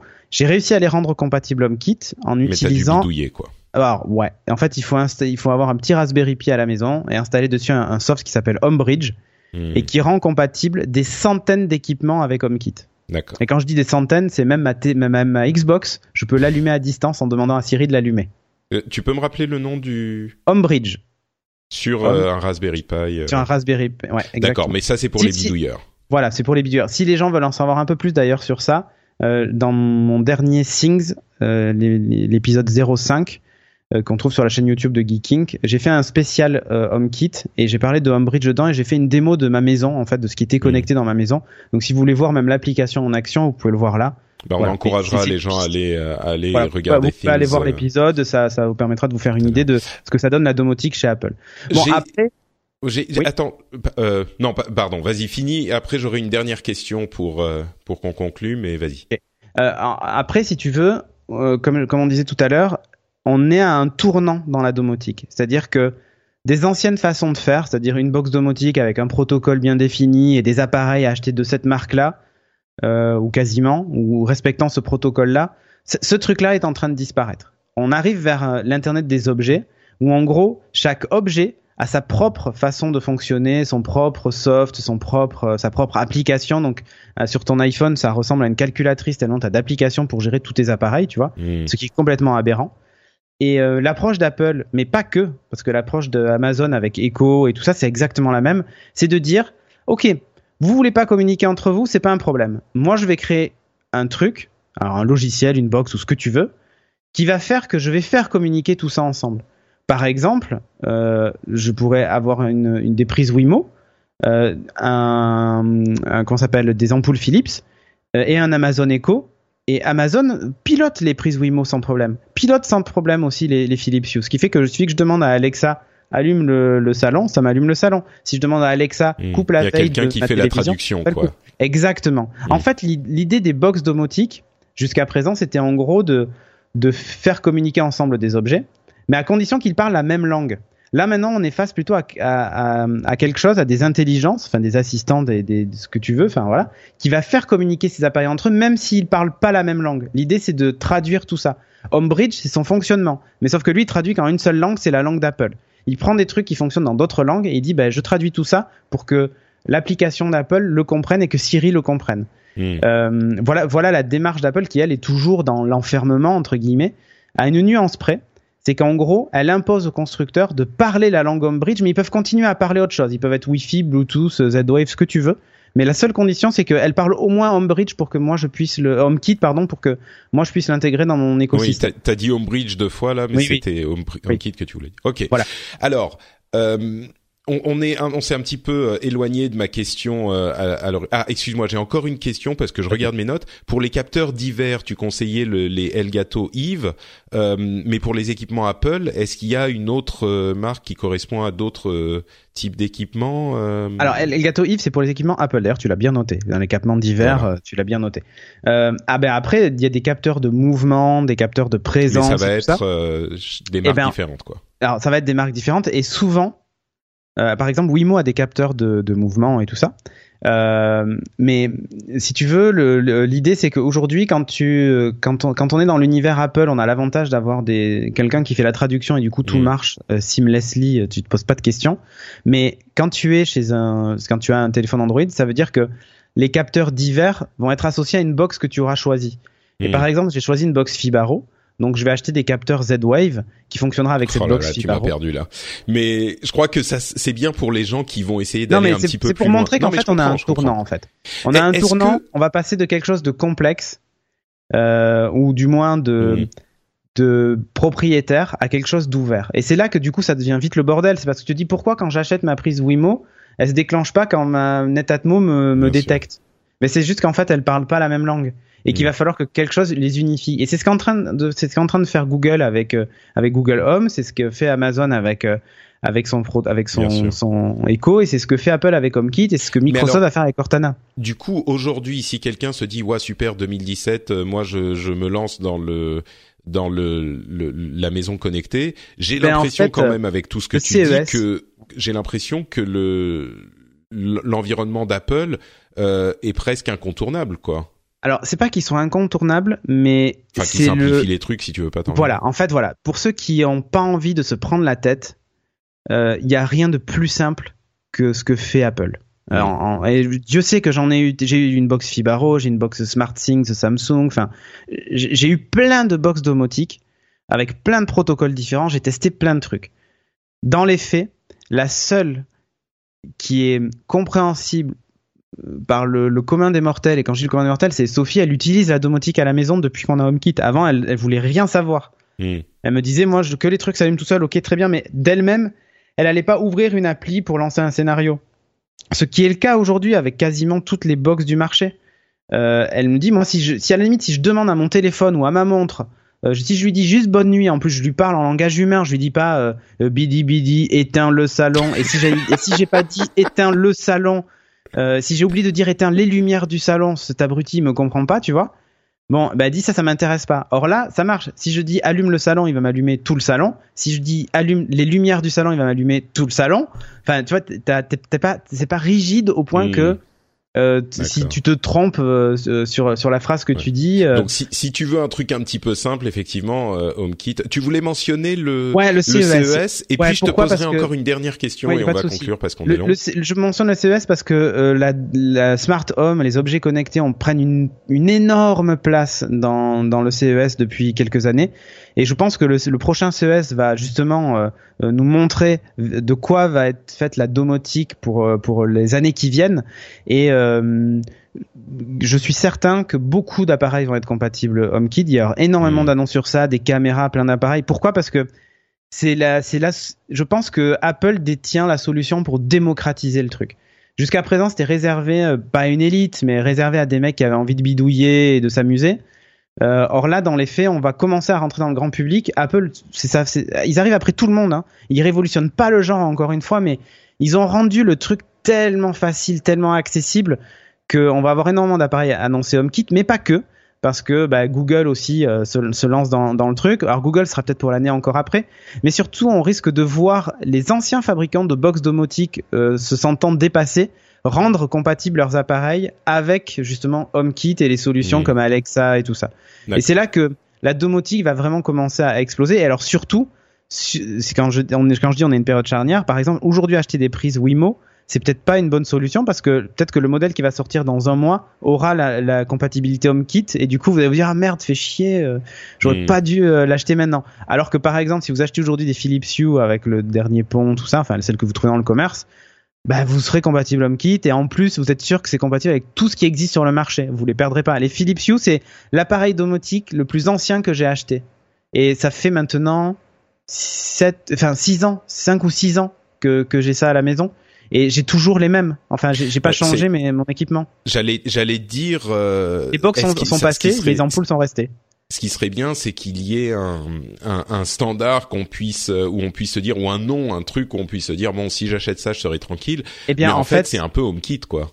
Ben, Aujourd'hui, en, fait, en tout chez cas. Apple, c'est ça. Euh, Il y aura bientôt compatible Google Home ou Android Mm. IoT, je sais pas comment ils vont l'appeler. Après, j'ai j'ai pas trop confiance en, en Google euh, pour une raison simple, c'est qu'ils nous ont déjà fait le coup euh, il y a un an de nous parler de la domotique et rien n'est sorti. Mm. Euh, si, si tu veux, en fait, euh, contrairement à ceux qui en parlent et qui font pas, Apple a peut-être pas très bien fait au début, mais euh, le truc est présent, c'est intégré. Ils ont, ils, ils mettent, il y a des devices qui existent et. euh, mais, mais par contre, il faut un téléphone Apple, une Apple TV. ah ben là, il faut, euh, là, voilà, welcome, euh, Welcome bienvenue. to Steve Jobs Land quoi. C'est exactement. Alors si vous êtes déjà équipé en Apple, enfin vous, a- vous en fait vous étiez en retard jusqu'à maintenant en termes de domotique. Euh, et bien maintenant vous avez un, un temps d'avance. C'est con hein, mais ah, juste en sortant ça et iOS 10, eh bien euh, pour moi Apple a fait, a fait- en tout cas dans la démocratisation de la Ah, domotique, a fait un, un truc énorme. C'est intégré à l'OS, rendez-vous compte. Mm. Et même sur l'Apple. TV, tu prends ta, ta télécommande Siri, tu dis euh, éteins la lumière du salon et ça éteint la lumière. Enfin, je veux Mm. dire c'est Alors, c'est magique. Euh, c'est, c'est, on, on comprend bien que c'est euh, un petit peu confus, mais qu'il y a Oui. quand même une. Mais parce qu'on a une un présence. Ouais, Ça, c'est ça, c'est ça. Donc, mais mais la, la- le plus simple, c'est effectivement peut-être. euh, c'est pas que c'est pas possible si on n'est pas équipé en Apple, mais ça devient tout de suite un peu plus compliqué. C'est ce en que fait, je comprends en la tout cas. démarche quand tu t'équipes, c'est déjà de, de c'est ce que je te dis, c'est qu'est-ce que tu veux automatiser chez toi, dans quel but? Imagine tes routines et tu écris sur papier. Je veux que le matin, à 8 heures, mes lampes s'allument. Et ensuite, une fois que tu as posé tout ça, tu te dis, ben voilà, j'ai tel et tel équipement à la maison. Euh, maintenant, je vais chercher des appareils qui me permettent de faire ça et qui sont compatibles avec mes équipements. Mhm. Et en faisant cette démarche dans ce sens-là, tu te tromperas pas. Par contre, foncer chez Darty et dire oh tiens ils ont fait des ampoules connectées, je sais pas moi, Awox par exemple, un fabricant français qui fait ça bien, euh, ampoule connectée Bluetooth, ah je vais acheter ça, c'est trop bien, je peux allumer en Bluetooth le truc. Sauf qu'après tu te rends compte que bah, c'est connecté que à ton téléphone et que avec leur app. Mm. Tu dis ouais ok c'est super, mais euh, maintenant Mhm, j'aimerais bien que ça fonctionne avec euh, quand il y a un mouvement détecté que ça fonctionne ça et ben ça ne marchera pas. Parce qu'il va pas parler au capteur. Voilà. se en fait, au-delà de se dire je vais allumer une ampoule avec mon téléphone, qui n'a aucun intérêt, c'est de se dire qu'est-ce que je veux faire, qu'est-ce que je veux automatiser, euh, où je veux aller en fait avec ça, quels sont mes équipements et quelles sont mes conditions pour que ça puisse fonctionner. Parce que si jamais dans, dans mes conditions c'est bah, je veux jamais avoir à toucher mon téléphone, bah, il va falloir vous poser les bonnes Mm. questions et, et choisir les bons équipements quoi. Bon, euh, une, une dernière question à laquelle on va essayer de répondre un petit peu rapidement. Euh, Si Qu'est-ce qu'on peut faire Quoi, pardon non non, j'avais après j'ai un, un bouquin à conseiller pour les gens. Euh, c'est un, bon achat de Noël. D'accord. Euh, bah oui, mais sauf qu'on sort l'épisode euh, juste après Noël. Mais il y Mais a des étrennes. Euh, étrennes. le si on a How would you like to look five years younger? In a clinical study, people that had volume added with Juvederm Voluma XC in the cheeks perceived themselves as looking five years younger at six months after treatment. Look younger, feel like you. Add volume for lift and contour in the cheeks with Juvederm Voluma XC. Reverse signs of aging by adding volume to smooth laugh lines with Juvederm Volure XC. For important safety information and to find a licensed specialist, visit juvederm.com. That's J U V E D E R M.com. Not for people with severe allergic reactions, allergies to lidocaine, or the proteins used in Juvederm. Common side effects include injection site redness, swelling, pain, tenderness, firmness, lumps, bumps, bruising, discoloration, or itching. There's a risk of unintentional injection into a blood vessel, which can cause vision abnormalities, blindness, stroke, temporary scabs, or scarring. Talk to a licensed specialist to find out if it's right for you. Hiring for your small business? If you're not looking for professionals on LinkedIn, you're looking in the wrong place. That's like looking for your car keys in a fish tank. LinkedIn helps you hire professionals you can't find anywhere else, even those who aren't actively searching for a new job but might be open to the perfect role. In a given month, over 70% of LinkedIn users don't even visit other leading job sites. So start looking in the right place. With LinkedIn, you can hire professionals like a professional. Post your free job on linkedin.com/people slash people today. 200 euros à investir, qu'est-ce qu'on peut espérer pouvoir faire? Si on a 500 euros à investir, qu'est-ce qu'on peut espérer? Et si on Ouais. a 1000 euros, qu'est-ce qu'on peut espérer? Et puis après, je suis sûr que les gens qui dépensent plus euh, seront euh, Avec devront 200 chercher euros, mais- Avec 200 euros, vous allez pouvoir vous équiper en ampoule connectée sans souci, si c'est ce que vous recherchez. Ça fait partie des, des équipements de base et qui ont vraiment un effet, euh, un- enfin, je veux dire, c'est quelque chose de palpable. visuel euh, immédiat. Ouais, voilà, c'est le software fait bouger quelque chose de physique. Tu vois, enfin, moi j'ai aussi mes volets roulants qui sont automatisés, mais j'utilise encore un autre truc. Mais dans les faits, euh, voilà, pour 200 euros, les Philips Hue c'est un bon investissement. En plus, vous pouvez arriver à faire des ambiances sympas à la maison. C'est assez cool. Tu peux créer un scénario sexy time et ça te passe toute ta maison en rose, tu vois, enfin en rouge, bon voilà. Euh, pour 200 euros, vous achetez un pack en promo. Achetez pas le pack à 200 euros et vous rajoutez euh, soit des interrupteurs parce que madame ou vous euh, vous dites bon j'aimerais pas me passer des interrupteurs donc j'aimerais bien des interrupteurs donc vous achetez ça Euh, vous achetez deux interrupteurs et euh, trois ampoules et euh, le pont euh, compatible HomeKit voilà pour 200 euros pour 500 euros vous rajoutez un détecteur de mouvement au pack à 200 détecteur de mouvement Philips qui va vous permettre de qui fait pas que mouvement qui fait aussi luminosité donc vous allez pouvoir dire bah, entre telle heure et telle heure si la luminosité est en dessous d'un certain seuil eh bien, il vaut 30, euros- 30, 39 euros le, détecteur. Donc, vous voyez, c'est pas beaucoup. Euh, il va vous permettre de, de créer des scénarios du type, bah voilà, le soir, tu m'allumes les trucs en veilleuse, euh, euh, si la luminosité baisse, et ainsi de suite. Enfin, voilà. Vous pouvez vous amuser à faire des trucs comme ça ou automatiser la lumière dans vos toilettes, ce que j'ai fait. Parce que mes enfants ont oublié de l'éteindre la nuit. Donc, dès que tu rentres, tu as un détecteur de mouvement, comme tu as dans, dans pas mal de- d'entreprises maintenant. Euh, tu rentres, la lumière s'allume et elle s'éteint au bout de 3 minutes. Et si ça, tu ça doit resté être connecté au courant, ça, ou ça marche sur non, pile ça euh marche sur pile le détecteur et l'autonomie c'est à peu près un an. Et quand il y a plus de pile, de toute façon, tu as une notification sur ton téléphone qui te dit il faut changer la pile. Et donc, Donc, ça, voilà. ça se cloue ou ça se. Ah ben se- c'est aimanté même. Donc tu as tu Ah oui, tu fixes la base euh, avec une vis et ensuite tu tu poses le capteur dessus et tu peux le diriger comme tu veux. C'est une boule aimantée, tu vois, donc euh, tu le diriges comme tu veux. C'est très très propre et c'est tout petit. Euh, J'en avais parlé dans un Geeking d'ailleurs, si vous voulez le voir, je l'ai testé euh, dans, dans un des derniers Geeking. Ça te permet de faire pas mal déjà de choses. Et euh, là, ben, un truc qui peut être sympa, c'est d'ajouter une Apple TV dans le dans le pack à 500 euros. Euh, donc là, on arrive à 400 en gros, et il vous reste 100 euros. Pour 100 euros, vous achetez une un capteur euh, un capteur Netatmo euh, Netatmo euh, Home Coach pour avoir la qualité de l'air et la température dans, dans dans une pièce dans votre appart. Ça c'est pas mal. Pour 500 euros déjà, t'as pas mal de choses et tu peux commencer à les faire interagir entre eux. Euh, et ensuite, tu avais dit c'était quoi C'est 200, 500 et 1000. Ouais. 1000 euros.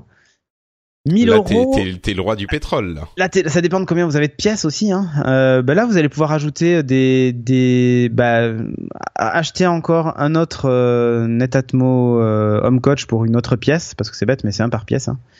Euh, et puis, si vous avez un chauffage euh, à eau, par exemple, avec des têtes que vous tournez à la main, euh, bah, vous achetez aussi, euh, vous achetez euh, les deux, ça dépend combien vous avez de chauffage, mais vous achetez des têtes euh, Netatmo euh, pour ça. Euh, ça marche pas mal.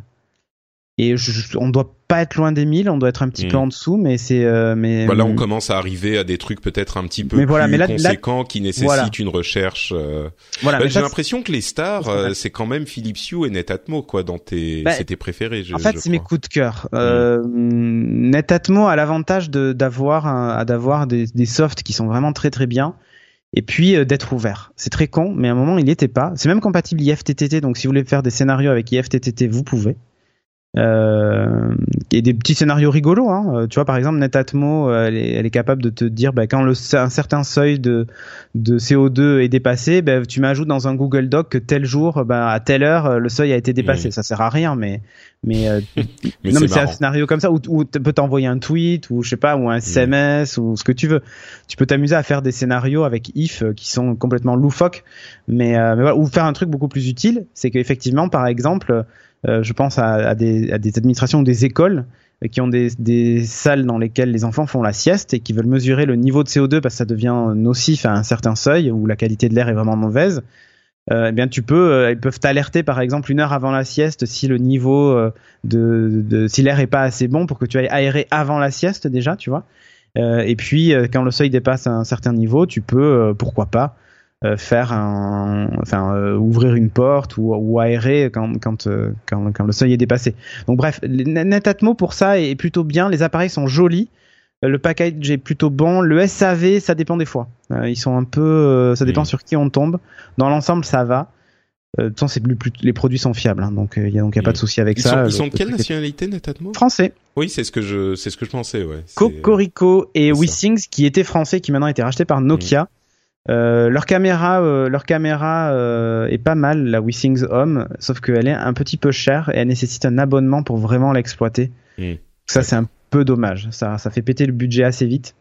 Après à surveiller, il y a MyFox qui aujourd'hui faisait que des alarmes ou quasiment que de la vidéosurveillance Ah, qui tu, commence tu, à tu recomplexifies là. Moi, je crois que j'aimais bien l'idée. Mais Philips Hue, valeur sûre. Euh, pour la voilà. lumière, Netatmo bien pour le, le confort à la maison, la température, tout ça, les thermostats sont bien, enfin voilà. D'accord. Ok. Bon, bah écoute, euh, je pense qu'on a on a compris deux choses. Il y a des choses à faire et merci pour les les packs euh, 200 et 500 euros, c'est les essentiels. Euh, Peut-être Ouais. que je mettrai ça dans les notes de l'émission. On va revérifier pour les noms des trucs dans le pack à 500 euros. Si Mhm. tu me tu peux me faire dans le dans le doc Ouais, je euh, la liste des trucs Ouais. euh, pour les packs à 200 et 500 et surtout euh, l'autre chose qu'on a compris c'est que c'est quand même un petit peu complexe donc euh, tu tu parlais d'un livre qui Oui. est bien fait qui peut nous aider à comprendre bien ça chez Erol. et surtout et euh, où on peut te retrouver toi quand tu Ouais. euh, parles de tout ça parce que t'es t'es passionné et t'as des émissions sur le sujet Ouais. Alors, euh, c'est Erol qui édite le livre d'abord, qui s'appelle La Maison Connectée, le guide pratique de la maison connectée, exactement. Il vaut que 15 euros. Alors, il sera périmé dans 6 mois, que les choses soient claires, euh, parce que euh, ce qu'ils annoncent dedans est vrai à l'instant où le livre paraît. Euh, et déjà, il suffit qu'une mise à jour logicielle sorte pour qu'un périphérique soit compatible avec avec un truc qu'ils annonçaient non compatible. C'est un peu dommage. Mais au moins, ça permet d'avoir. Il y a pas mal d'exemples avec Chromecast, par exemple, avec tout un tas de trucs à faire, avec les balances connectées. On peut créer des scénarios et tout ça. C'est pas mal fait. Ça, ça a le mérite de couvrir cette période de transition dans laquelle on est. Euh, ça parle de plein de marques. Ça permet de. Alors c'est fait pour les débutants ou les experts. C'est vraiment pour tous. Euh, ça vous permet ben, de, de voir ce dont on vient de parler. Comment est-ce qu'on crée un scénario? Euh, Quelle approche on, on a quand on connecte sa maison et tout ça? Euh, ça, ça, il y a même les, les, les menus de configuration de chacun des appareils, ce qui fait qu'en fait tu peux voir si c'est complexe ou pas à faire. Mmh, C'est vachement cool. Donc, euh, donc bref, les éditions Erol qui font ça, 15 euros. Vous n'allez pas vous ruiner.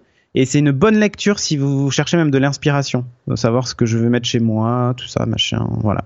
d'accord Donc je vous le recommande. Et on me retrouve où? Bon, évidemment, j'en parle pas mal dans Geeking, donc sur geeking.fr, mais j'ai aussi une émission dédiée à l'IoT, bon, qui est mensuelle. hein, je, fais ce que je peux. Euh, elle est mensuelle. Elle s'appelle Things, comme Internet of Things. Euh, elle était en pause pendant un petit moment. Elle a repris le, mois dernier, et là, je, m'y attelle. Je vais encore en sortir un là cette fois sur les media centers et comment avoir un salon. euh, un salon, euh, un salon moderne euh, pour lire ses contenus avec un NAS et tout ça, mais aussi connecter certains appareils dans son salon. Euh, donc ça s'appelle Things et le dernier d'ailleurs il dure alors normalement c'est une demi-heure l'émission mais le dernier dure un peu plus longtemps parce qu'il y a une grosse partie elle est dédiée à HomeKit l'émission en gros est découpée en, en plusieurs parties. La première partie je parle de l'actu vraiment les nouveaux trucs qui sortent. Comme ça ça vous permet de savoir un petit peu ce qui sort et tout ça.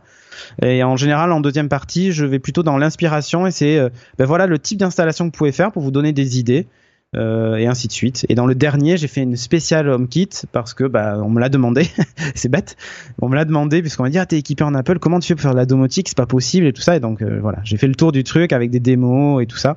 Et c'est l'épisode est assez rigolo parce que Sophie m'envoie un message pendant euh, un tweet pendant l'émission en disant mais j'ai l'impression d'être au Macumba, tout clignote à la maison. parce que forcément, à chaque fois je demande à Siri d'allumer, d'éteindre et tout ça et voilà. Donc c'était c'était assez euh, assez rigolo euh, de, de piloter en plus la maison à distance et les gens voyaient le résultat immédiatement. d'accord Voilà. Ok, très bien. Eh ben écoute, euh, ça fait beaucoup de matière à ruminer pour les auditeurs. J'espère que ça vous aura intéressé. Euh, Désolé que ça puis, soit aussi confus, mais encore Bah, une fois, c'est une période de de- transition et c'est l'état actuel du, du marché C'est qui ça. fait oui. qu'aujourd'hui, je chaque, euh, j'ai envie de dire, chaque installation, il y a autant d'installations que de propriétaires et autant d'appareils finalement que de possibilités. Donc euh, c'est Bah, compliqué. écoute, en tout cas, euh, si on peut avoir les détails de ces deux packs recommandés, enfin un pack, euh, Ouais. ces ensembles à 200 et 500 euros, je pense que Mm. ça peut aider les gens euh, qui voudraient euh, tenter l'aventure, euh, à faire voilà. des choix, voilà. Euh, donc si tu peux me mettre ça dans les notes, je les intégrerai dans les dans Je les te notes mets de l'émission. Et puis effectivement, si vous voulez aller plus loin, euh, bah, vous savez où aller, c'est Geeking et puis euh, Cédric Bonnet sur Twitter. On te remercie de nous avoir guidés dans cette forêt, dans cette jungle complexe. Et puis on se donne rendez-vous pour plein d'autres aventures euh, en 2017. Tout à fait. Ciao. Bonne année à tous. Bonne année. Ciao. Et donc on est de retour avec Jérôme Kainborg pour la deuxième partie de l'émission qui sera sans doute un petit peu plus courte et peut-être, j'espère, un petit peu plus facile à Tu comprendre. rêves, tu rêves, c'est moi qui parle, Patrick. Comment veux-tu que ça soit plus court? C'est vrai, c'est vrai, ça va être difficile, mais on va essayer. Euh, et puis on va vous parler effectivement de euh, design, d'intention de design, euh, de euh, processus créatif, euh, de comment un, un, un un designer de talent gère un client chiant euh, comme moi qui lui demande de refaire les logos. ah, T'as travaillé avec quelqu'un d'autre, un designer de talent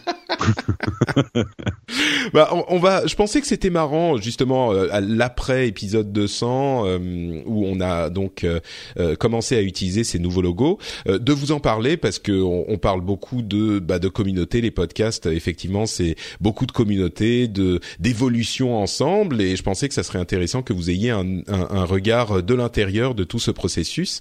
Euh, et justement, en parlant de communauté, juste avant de commencer à parler de ça, on va faire un petit détour par YouTube et par les commentaires YouTube parce que il y a quelques jours, tu me disais que euh, les commentaires, la nature des commentaires, euh, avait beaucoup évolué au fur et à mesure que ta chaîne euh, grossissait. Donc maintenant, vous êtes à une taille quand même respectable. Et euh, bah, bah, dis-en-moi un petit peu plus euh, avant qu'on parle de, de design et de logo euh, sur ce, ce- cette constatation du changement Bah, de la nature des commentaires. Bah déjà, il y a le volume de commentaires. C'est-à-dire que au début, au début de la chaîne YouTube, quand je faisais une vidéo par mois, euh, quand j'avais le temps, euh, et que je devais, j'étais tout content quand je recevais un commentaire, tu vois. euh, Ouais. Genre, je faisais une réponse de trois pages parce que j'étais trop content d'avoir un commentaire. Euh, là, je commence à en avoir beaucoup. En plus, on a une chaîne combien tech. maintenant de Euh, alors, euh, d'abonnés, on approche des 50 000 abonnés. Là, on est à, je crois qu'on est à, on est bientôt à 48 000. Donc, Oh là là, à mais j'ai 2000 l'impression que près, on est à fait- 50 000 abonnés. J'ai l'impression que c'était il y a deux mois où tu me disais que vous étiez à 10 000, quoi. C'est fou. Bah 10 000, euh, oui, non, c'était l'année, c'est l'année dernière qu'on a passé le cap des 10 000. Mm. Honnêtement, c'est pas une progression euh, ultra rapide par rapport à d'autres chaînes YouTube, parce que ma chaîne, alors je l'explique souvent dans mes émissions, je me base plus sur la communauté que sur l'audience. En gros, je fais pas des top 10 et des putaclics euh, pour augmenter à tout prix mon nombre d'abonnés. Euh, c'est pas un reproche que je fais à ceux qui emploient ces méthodes, mais moi c'est parce que, bah, un petit peu comme toi, je suis basé aussi sur du crowdfunding, des gens qui qui nous donnent de l'argent sur Tipeee pour qu'on continue, et c'est euh, c'est eux mon premier public. Donc si je commençais à faire des trucs très marketing pour gonfler mon audience, je trahirais ma communauté. Et euh, le plus important pour moi n'est pas de trahir ma communauté. Donc c'est pour ça que c'est pas une progression époustouflante, mais euh, j'en suis très content euh, de, de la progression actuelle. Mais ce qui est marrant, c'est que bon, on commence effectivement à être euh, à être connu de gens qui nous regarderaient pas, qui nous regardaient pas au début, et notamment des plus jeunes, parce que c'est vrai que ma chaîne euh, euh, n'atti- n'attirait pas, on va dire le, le mainstream YouTube, qui sont les 13-18 ans. Et maintenant, j'ai du 13-18 ans. Enfin, j'en avais déjà, mais je commence de plus en plus à avoir du 13-18 ans qui arrive. Et la nature des commentaires change complètement du coup, euh, parce que ce n'est plus des commentaires avec des arguments construits et une, une orthographe lisible. J'ai- J'aime pas faire des reproches sur l'orthographe parce que moi-même je fais beaucoup de fautes, mais il y a je- des niveaux d'orthographe qui deviennent complètement cryptiques. Euh, Il y a des commentaires et c'est dingue. Au moins deux fois par jour, je suis obligé d'écrire. Je suis désolé, je n'arrive pas à comprendre ta question. Mais vraiment. Hein. Et ils réagissent comment quand tu dis ce genre de choses alors? Et alors, il y a, y a Il y en a qui répondent pas, j'imagine. Soit il me répond par une phrase que j'arrive toujours pas à comprendre.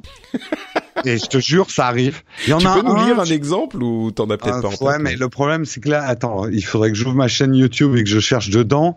Euh, J'essaie de me souvenir, mais alors je sais plus dans quelle vidéo. Mais il y en a un, il y en avait un, c'était incompréhensible. J'avais même tweeté euh, en, en, masquant son nom, hein, parce que j'ai quand même du, du respect. Mais euh, j'avais tweeté. Alors attends, je vais regarder dans mes tweets, ça sera plus simple. Mais euh, et puis c'est euh, j'ai des trucs surnaturels. Euh, j'ai des gens par exemple qui me demandent est-ce que tu peux me donner le prix de l'iPhone 7 dans les commentaires euh, dans les commentaires euh, YouTube et tu, tu te dis mais moi enfin moi par exemple ça me viendrait pas à l'esprit de demander le prix de l'iPhone 7 je suis à deux clics du prix de l'iPhone 7 ouais ouais c'est marrant ouais. mais c'est un truc qu'on disait sur certaines personnes. Je veux pas parler de génération mais sur certaines personnes c'est qu'on a les outils les plus formidables au monde pour faire des recherches nous-mêmes et, euh, et, et trouver la réponse à nos questions. Mais il y en a quand même qui vont te demander des trucs hyper basiques. Et l'autre exemple aussi c'est ce, tu, tu, as fait une longue vidéo, tu as beaucoup travaillé pour apporter des réponses, tu donnes des réponses dans la vidéo, genre, je, je fais un guide d'achat entre l'iPhone 5, 5S, machin. Il y en a qui regardent pas la vidéo, mais qui posent la question, lequel je dois choisir. Et t'as tout envie de leur dire, mais regarde la vidéo, je, je t'ai donné la réponse. Quoi. Mais bon, ah, euh, voilà, là, il faut pas cracher dans la soupe non plus. Euh, c'est génial qu'on grimpe, qu'on ait beaucoup de questions. Le truc, par contre, que je me dis parfois, euh, c'est qu'on a pris la place des vendeurs, nous les youtubeurs, nous les chroniqueurs tech, mais sans avoir le salaire. Euh, honnêtement, je reçois, mais par mail, par Snap, par Instagram, tous les moyens de communication possibles, les gens me posent des questions. Qu'est-ce que je dois acheter? Tel ou tel appareil photo, tel ou tel truc. C'est dingue le nombre de mails que je reçois par jour. J'essaye de répondre à tout le monde, déjà en canalisant, en leur disant écrivez-moi sur YouTube euh, et pas euh, n'importe où. Euh, mais il y a un moment, tu te dis merde, je fais quand même le boulot d'un vendeur, quoi. Et Bah, les vendeurs que- ne font plus ce boulot-là, quoi. Je crois qu'à un moment, euh, tu vas plus pouvoir quoi. Déjà à 50 000, j'imagine que t'as du mal à suivre à 50 000 abonnés et puis je sais pas combien fait de vues euh, une vidéo, mais ça doit ça doit. Ça dépend, on n'est pas, ça dépend des vidéos. On a des vidéos qui marchent bien, on en a d'autres qui c'est moyen. Mais par contre, oui, j'ai beaucoup d'interactions, j'ai beaucoup de questions. Ouais, mais ce que je veux Ça dire, c'est que si à tu montes à déjà. hein. si si tu montes, ouais, ouais, moi aussi ça me prend beaucoup de temps, mais si tu montes à à, à je sais pas, 100 000, 200 000, 300 000, Je là, il y a un moment où tu peux plus suivre. Effectivement, peut-être qu'à ce moment, euh, tu peux commencer à engager quelqu'un pour faire du community Ah, il faudrait que je le paye. hein, Bah, c'est ça le problème. Mais Le problème, c'est ce que, les dire, que revenus si sont tu- pas à la hauteur du volume de travail, quoi. Bon, ça à la limite, c'est effectivement un autre euh, une autre question, mais c'est intéressant de voir l'évolution Ouais, des commentaires. comme C'est intéressant et c'est là où YouTube a vraiment des efforts à faire et a priori ça vient. Mais tu vois, s'ils mettaient un petit peu d'intelligence artificielle dans les commentaires, déjà par exemple, s'ils me regroupaient toutes les personnes qui me disent est-ce que je dois acheter un, un iPhone 5C Tu vois, en reconnaît, en regroupant toutes les questions sur 5C, que je donne une réponse aux 20 personnes par mois qui me posent la même question. Euh, Et ça, ta ça serait réponse, bien. ça serait regarde la vidéo. Bah Bon. oui, non. Et puis le 5C, je le dis honnêtement, euh, l'achetez plus, quoi. C'est Oui, une merde en plastique euh, à notre, à notre époque. Après, Bon. si vous l'avez, il est pas mal, mais ne l'achetez pas. Je n'arrive pas à retrouver la chaîne de commentaires que j'avais mis en avant, Patrick. Je cherche depuis tout à l'heure, mais euh, je n'arrive pas à la retrouver. Bon bah écoute, il faudra que les gens aillent regarder les commentaires. Allez lire tous les commentaires que j'ai sur la chaîne. Il y a des, il y a des belles rigolades quand même. Bon, euh, parlons un petit peu donc de logos et de création et de pourquoi et de comment euh, sur ces logos, ces nouveaux logos de des émissions de French Spin euh, qui sont un qui ont un parti pris vraiment. Euh, je crois que les réactions ont été euh, dans l'ensemble plutôt positives. Euh, il y a eu quelques réactions très positives et quelques réactions relativement négatives. Personne, bon c'est vrai que la communauté est plutôt bienveillante. Personne m'a dit euh, c'est j'aime pas du tout. Enfin si certains m'ont dit mais personne m'a dit c'est pourri c'est de la merde. euh, euh, comment comment dire remboursé machin. Mm. Mais euh, il y a quelques questions. Euh, on, on viendra peut-être à des questions de design. Il y a des gens qui disent que euh, le rendez-vous jeu, par exemple, le X est pas très lisible euh, et du coup ils pensent que c'est jeu haut parce que le, le, le X fait un O, tu vois, avec le O et peut-être qu'il faudrait affiner Mhm. le, le. Bref. Bon, ça c'est c'est des questions spécifiques, mais d'une manière générale sur l'intention. Euh, je sais pas si c'est moi qui devrais présenter les choses ou peut-être toi. Dis-moi. Non, mais je peux donner. Alors Ouais. c'est vrai que euh, des logos, j'en ai fait pas mal dans mon ancienne carrière, donc je, je connais un petit peu l'exercice de, de faire un logotype pour une entreprise, hein, parce qu'on va parler d'entreprise dans ton cas, puisque c'est une entreprise humaine. hein, tu entreprends des choses. non, non, mais c'est Euh, une entreprise, hein, c'est le cas maintenant. C'est euh, c'est c'est toujours un exercice euh, délicat. Il y a deux trois choses à comprendre sur les logotypes pour mieux comprendre ce travail-là. C'est que d'abord, on fait pas un logotype pour qu'il y ait une appréciation esthétique.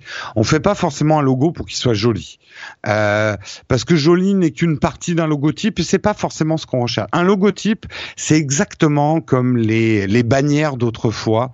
Quand, Euh, quand tu dis logotype, excuse-moi, c'est le nom complet de, de du De mot logo. logo qui est abrévié, Ouais. qui est abré, Mm. abrévié via, Euh, qui est via tu vois. en logo, ouais. Mais euh, oui, on parle de logotype quand on se la joue, qu'on se la pète un peu pro. D'accord. Euh, c'est exactement comme euh, les bannières d'autrefois au Moyen Âge où on mettait un griffon euh, sur un fond doré. euh, c'est un Oh, signe putain, de merde. Griffon sur ton sur fond doré. C'est ça Pourquoi on n'a pas fait ça?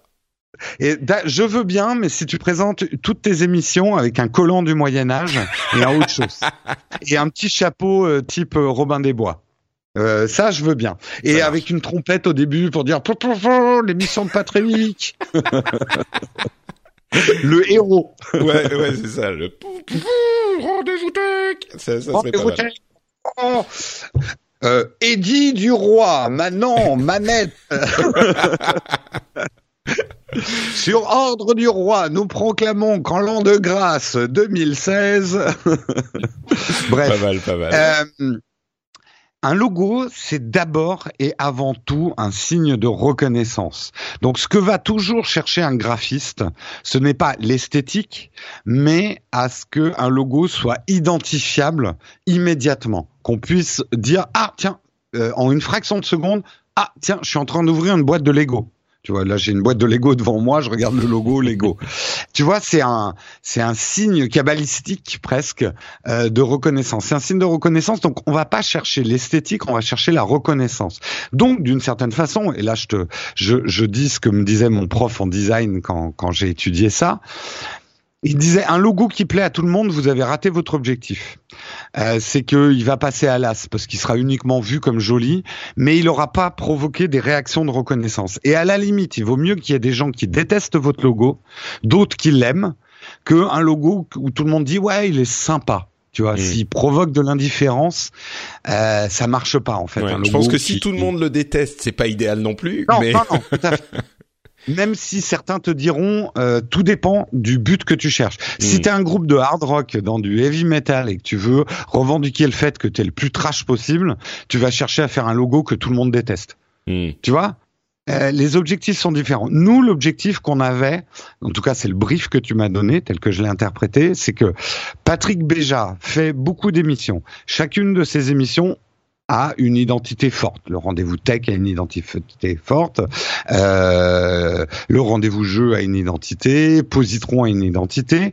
Et le problème, c'est qu'à travers ces différentes identités, ne se dévoile pas une identité plus commune qui est finalement Patrick Béja. Les Bah, créations ça, en fait, moi-. Le, le problème que j'avais euh, et j'aimais bien les anciens logos. Il y en avait qui commençaient à vieillir un peu, mais euh, il y en avait qui étaient qui étaient vraiment sympas. Je pense notamment à Positron par exemple, qui était très cool. Il y avait même le Phileas Club que j'aimais bien, euh, qui avait été refait il y a pas longtemps par un ami. Euh, mais mon problème, c'est que tous les logos étaient cool, mais ils étaient vraiment cool euh, dans leur coin. Ils- ils- on on a- on n'associait pas du tout, à part le rendez-vous tech et le rendez-vous jeu, qui étaient un petit peu sur le même ton. Euh, on n'associait pas du tout euh, tous les logos euh, les uns aux autres, et puis on, on, on pourrait euh, ne pas savoir. Bon, bien sûr, si on écoute, on sait que c'est moi, mais il y a quand même une sorte de d'identité euh, de de- d'ensemble, d'identité de corps, d'identité de marque que je souhaitais imprimer au truc. Et en plus du fait que certains logos commençaient à vieillir, effectivement, je pense à Upload, le rendez-vous tech, que tu m'avais fait toi d'ailleurs, euh, qui, et qui était très bien il y a... Il y a 5 ans, 5-6 C'est ans. ça, même. ouais. Euh, Je me souviens du moment où on en parlait, où, où j'ai fait euh, les logos en question, les premiers qu'on voit dans les illustrations de l'épisode 200, où tu me tu, tu m'as appelé un jour quand on a commencé à se fréquenter et tu m'as dit écoute ton logo il est vraiment pourri, donne-moi deux minutes, je vais te faire un truc. Euh, Patrick reste loin des, de Photoshop, ça ira mieux pour tout le monde. Mais euh, donc voilà, l'idée c'était effectivement comme tu le dis d'essayer de donner une euh, une identité un petit peu plus cohérente à l'ensemble quoi. Tout à fait. Et euh, d'ailleurs, on a eu des discussions intéressantes à ce moment-là. Est-ce que euh, euh est-ce que ton identité c'est French Spin ou Patrick Béja? Est-ce que French French Spin c'est Patrick Béja? On voulait aussi qu'il y ait une présence un petit peu plus forte justement de la marque French Spin, qui est le label en fait qualité Patrick Béja a posé au podcast. Là-dessus un logo, euh, et c'est un petit peu aussi l'identité de la personne de l'entreprise, l'identité de l'entreprise. Euh, Patrick, tu as à la fois des aspects fantasques et aussi des aspects sages. Euh, et, et, on a eu beaucoup de discussions, même autour de la personnalité euh, de Patrick Béja. On a même fait des essais de logo où c'était Patrick Béja qui était plus en avant. On a fait des essais avec ton ta fameuse écharpe qui aurait pu devenir euh, un élément fédérateur. On a fait beaucoup d'essais quand même. On a exploré trois pistes assez différentes au début. Euh, et finalement, il y avait d'ailleurs des, des essais où tu faisais des, euh, des tentatives où les le, le, la police de caractère était commune, mais on avait des couleurs et des, des, des choses différentes pour et le lien était plus avec les, les, les la police de caractère et par contre on avait cette variété de couleurs qui finalement euh, j'avais trouvé faisait euh, au, départ moi je pensais que ça serait peut-être mieux, mais au final ça faisait un peu arbre de Noël. Euh, ça, le, le problème c'est que tes émissions ont parfois des noms courts et des noms longs. Le rendez-vous texte est long, c'est une mm. phrase presque, et à côté, euh, t'as Pixel. Euh, qui est une émission en cinq lettres. Le problème, c'est que si je faisais une différenciation si je faisais une différenciation par des fonds de couleurs et que chaque logo était pareil, ils auraient jamais été pareils parce que même si on utilisait la même typo, on aurait eu des, des noms longs et des noms courts. Mhm. Donc finalement, il était plus rationnel que chaque émission ait son logo euh, identifiant qui reflète la personnalité de l'émission, mais qu'on parte sur une, une base de couleurs commune qui serait l'élément liant en fait toute la production French Pin. La couleur qu'on a choisie au final, le framboise, après avoir essayé pas mal d'autres couleurs, qui est un, un, framboise un peu particulier. Euh, et l'élément liant, finalement, ça représente French Pin, cette couleur. Mais alors, euh, justement... Oui, hmm. pardon, vas-y, continue, continue. Non, non, non, non, mais euh, vas-y, interromps-moi euh, quand quand il, il, faut. Pourquoi, pourquoi ce, cette couleur euh, criarde rose qui qui qui est hyper flashy Moi, je je comprends pas, Jérôme, pourquoi t'as choisi ça? Bah, plusieurs raisons. D'abord, on est parti d'une discussion tous les deux où on a dit la tech aujourd'hui est mûre et euh, on doit sortir des codes traditionnels et habituels de la tech. Ça, oui. Hein? J'ai dit oui, mûre, framboise, tout ça. Pardon, je t'ai interrompu. Du coup, je t'ai couvert. Effectivement. euh, du coup, je t'ai couvert. Tu disais, on doit sortir fraises, des codes. Ça va. Euh, mais on s'était dit, le problème, la tech, traditionnellement, c'est vert et bleu. Voilà, énormément de logos euh, dans la tech sont en vert ou en bleu. C'est les couleurs traditionnelles de la tech. Et le fait est, c'est que dans tes émissions, il n'y a pas que des émissions qui traitent de tech. Tu as du lifestyle, tu as euh, Positron qui n'a rien à voir avec la tech, tu as euh, le Upload, on sait même pas vraiment ce que ça veut dire ou ce que c'est. Hein, ça reste un mystère pour tout le monde. Euh, donc, sortons des codes de la tech et prenons une couleur assez identifiable. Et c'est vrai que, bah, après moi, je suis très euh, anglo-saxon dans mon approche de la du graphisme. Un graphiste 100% français, il va tout te justifier en te disant j'ai choisi cette couleur parce que elle évoque euh, à la fois la générosité et euh, la ponctualité et c'est une couleur traditionnelle chez les anciens chinois qui expriment tel ou tel truc. Moi, je suis très anglo-saxon. Je vais te dire, c'est une couleur qui a un feeling. J'ai un bon feeling avec cette couleur par rapport à toi, mais je saurais pas te l'expliquer de manière rationnelle et intellectuelle. Ça colle bien à Patrick. C'est une couleur d'écharpe. Je t'offrirais bien une écharpe de cette couleur-là, tu vois.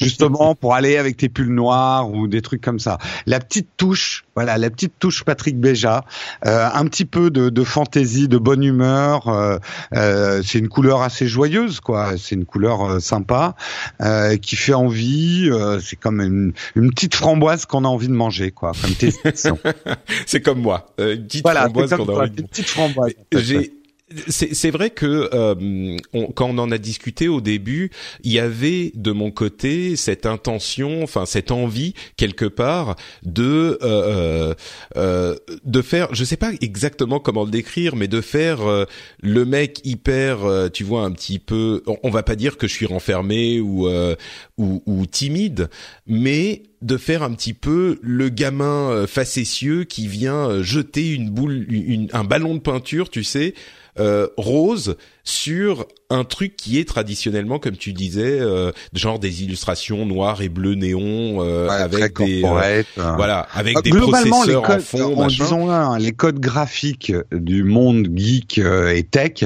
n'ont pas changé depuis Matrix. Matrix et ces lignes qui dégoulinent sur fond vert euh, avec ce fond noir restent grosso merdo euh, euh, le, le, le fondement du graphisme tech. Or, la tech aujourd'hui, ça touche tout, ça touche le lifestyle, ça touche les vêtements. c'est- Donc, il est temps aussi de rompre un peu avec les codes traditionnels de la tech, quoi. Ouais. Donc, euh, c'était un peu ça l'idée. Et un dernier truc que je tiens à dire sur, euh, par exemple, euh, le X rond euh, de rendez-vous jeu.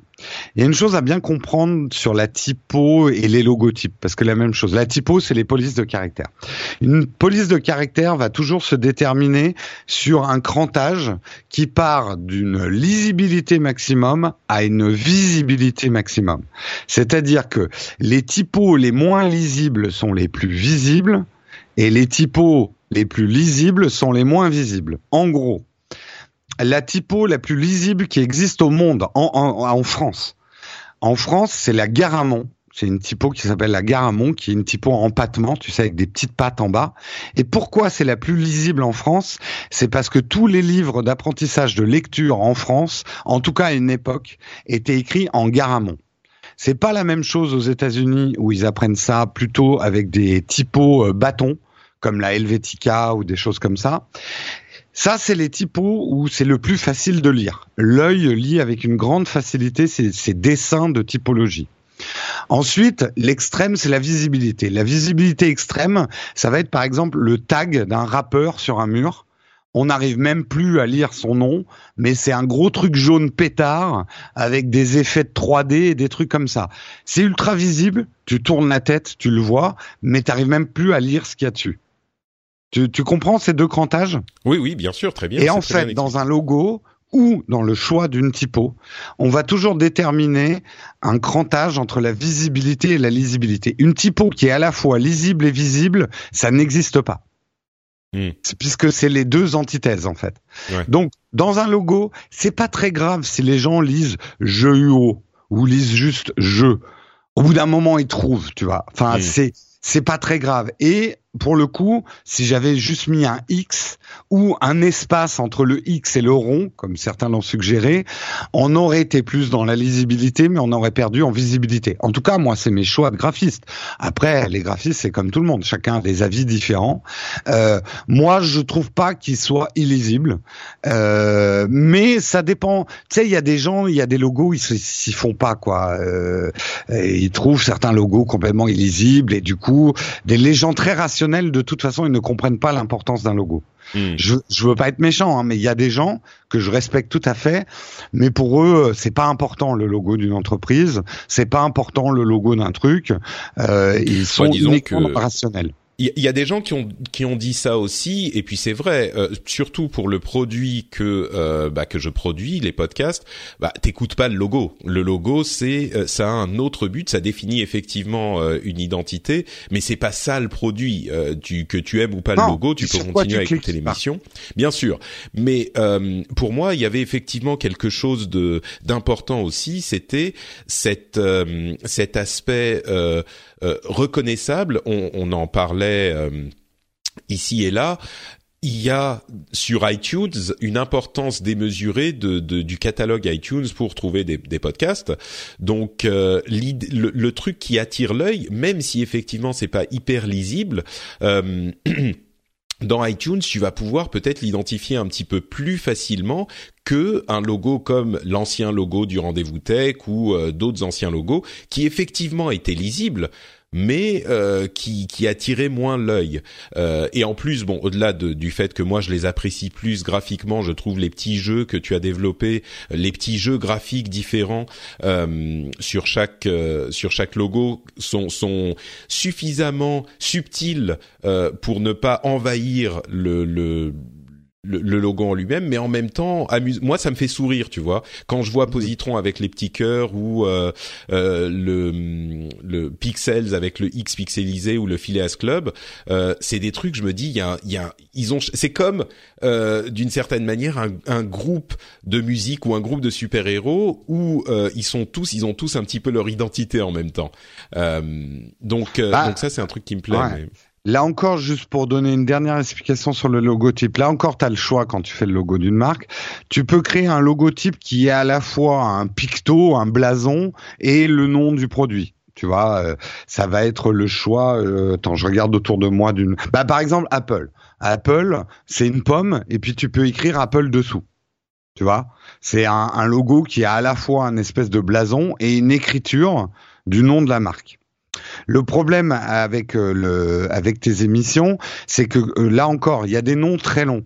Donc si on avait fait vraiment un picto détaché du texte, on n'aurait pas eu une harmonie de l'ensemble. Hmm. Euh, D'où mon choix de faire vraiment des petits clins d'œil picto qui soient intégrés à la typo elle-même, dans l'écriture même de l'émission. Et c'est ça qui est assez hmm. assez discret et assez. Euh, euh, je, on dit en anglais playful. Je trouve que c'est hmm. playful. Tu vois, c'est euh, c'est pas un truc qui va te venir dans la figure et qui va dire je suis ton logo machin. C'est juste un truc. Euh, tu tu comprends ce que c'est, mais en même temps, il y a une petite, euh, un petit twist sur le truc qui fait euh, que c'est que c'est amusant euh, à regarder. Et eh ben, écoute, contrat rempli alors. Ouais, c'est bon, t'as mérité Mais après, attends, je suis le premier à comprendre que tout le monde n'aime pas et c'est normal. Euh, les goûts, les couleurs, le rapport même. Tu sais, il y a des gens qui aiment certaines choses et qui aiment pas d'autres. Et à la limite, euh, c'est complètement normal que certains.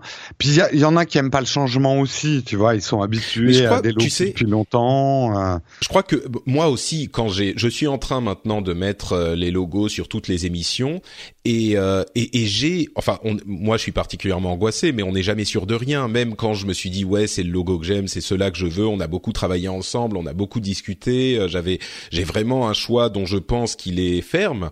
Euh, mais en même temps, quand j'ai commencé à mettre les trucs en place, j'ai eu, il y a toujours un petit moment de doute. Tu dis oui, est-ce que c'est bon? C'est quand même, tu vois, je vois tous les logos roses, je me dis waouh, c'est quand même hyper rose au final.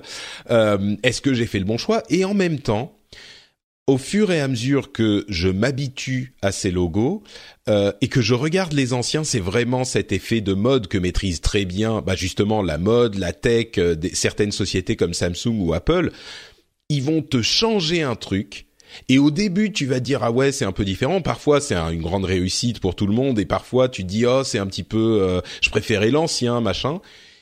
Mais pourtant au bout de quelques temps, et déjà ça commence à me le faire, ça fait que quelques jours ou quelques semaines, je vais regarder l'ancien logo que je trouvais très bien jusque-là, et je me dis, ouf, ah ouais, là on sent qu'on est qu'on est dans dans l'ancien, tu vois. On sent qu'on a euh, et c'est c'est possiblement juste un effet de mode et un effet de mode qui est volontaire dans certaines industries. Mais il n'empêche que psychologiquement, euh, le truc qui te faisait un peu peur, qui était un petit peu trop différent au départ, je pense qu'au bout de quelques temps, euh, c'est devenu un standard et c'est devenu euh, le le truc d'aujourd'hui et le truc qu'on voit d'avant. Eh ben, c'est un petit peu passé de mode, quoi. Donc, Bah, euh, de toute façon, c'est le travail d'un bon d'un d'un graphiste avec son client. C'est à la fois de répondre au cahier des charges que tu m'avais donné, mais et c'est les discussions qu'on a eues, c'est aussi peut-être te pousser dans des retranchements auxquels t'aurais pas pensé ou parce que c'est vrai que même pour un entrepreneur comme toi, c'est pas facile de passer d'une identité à une autre ou ne serait-ce que de faire évoluer son identité parce que c'est même la vision que tu as sur tes productions et, et qui, qui, qui changent. Et au début, je me souviens, tu m'avais dit, oh, je veux pas que ça fasse non plus euh, trop trop corporate et tout. Et moi, je t'avais dit, ouais, mais Patrick, tu produis quand même six émissions. T'es une entreprise aujourd'hui qui produit six émissions différentes. Euh, et tu les produis d'une manière industrielle, ça veut pas dire que tu les fais à la chaîne, mais tu as aujourd'hui la production d'une entreprise qui serait multimarque en fait. hmm. C'est comme si tu étais un parfumeur qui avait plusieurs produits et que tu es dans l'étape numéro un de quelqu'un de faire comprendre que tous ces produits émanent d'une même entreprise avec euh, un même label quoi. Ouais, bah, c'est vrai. Mm. Et, et moi, je, euh, c'est marrant, on en parle beaucoup. Euh, Je me pose énormément beaucoup de questions sur euh, ce que je suis, ce que je deviens pour la, la marque euh, French Spin, la société, parce que c'est une société. Et puis en même temps, moi, j'ai vraiment, euh, avec toutes ces réflexions, j'arrive à la conclusion que je suis un, un artisan, quoi. J'ai vraiment Oui. l'impression d'être un artisan du podcast, euh, et ça veut dire que je, je fais beaucoup de choses, euh, comme tu le dis, je produis beaucoup d'émissions et euh, et je fais tout moi-même. Et donc cette idée euh, de se dire ah euh, ça va être une marque un petit peu corporate j'ai dû euh, m'habituer à l'idée et je trouve pas qu'elle soit corporate la marque je trouve qu'elle est justement le bon le bon mais- équilibre mais, Mais elle est professionnelle. Tu Ouais, fais du ça. Mm. podcast en professionnel. T'es payé maintenant pour faire du podcast. Euh, donc, euh, tu vois, euh, t'aurais, enfin, tu serais association Patrick Béja. Je fais du podcast quand j'ai le temps ou ce genre de choses que je critique pas, mais euh, peut-être qu'on serait pas parti dans ces dans la même direction dans ce type de logotype. Là, C'est vrai tu, que- tu fais quand même du podcast professionnel. Mm. Ça veut pas dire chiant, bah, loin de là. Euh, comme tu dis, c'est du podcast artisan, mais un artisan, c'est un professionnel. Ouais, bah c'est exactement ça en fait. C'est pour ça que j'aime bien ce ce terme euh, d'artisan parce que tu as à la fois euh, cet aspect sérieux professionnel. Tu fais ça, bah c'est ton métier. Tu le fais euh, bah, pour faire de l'argent, pour manger.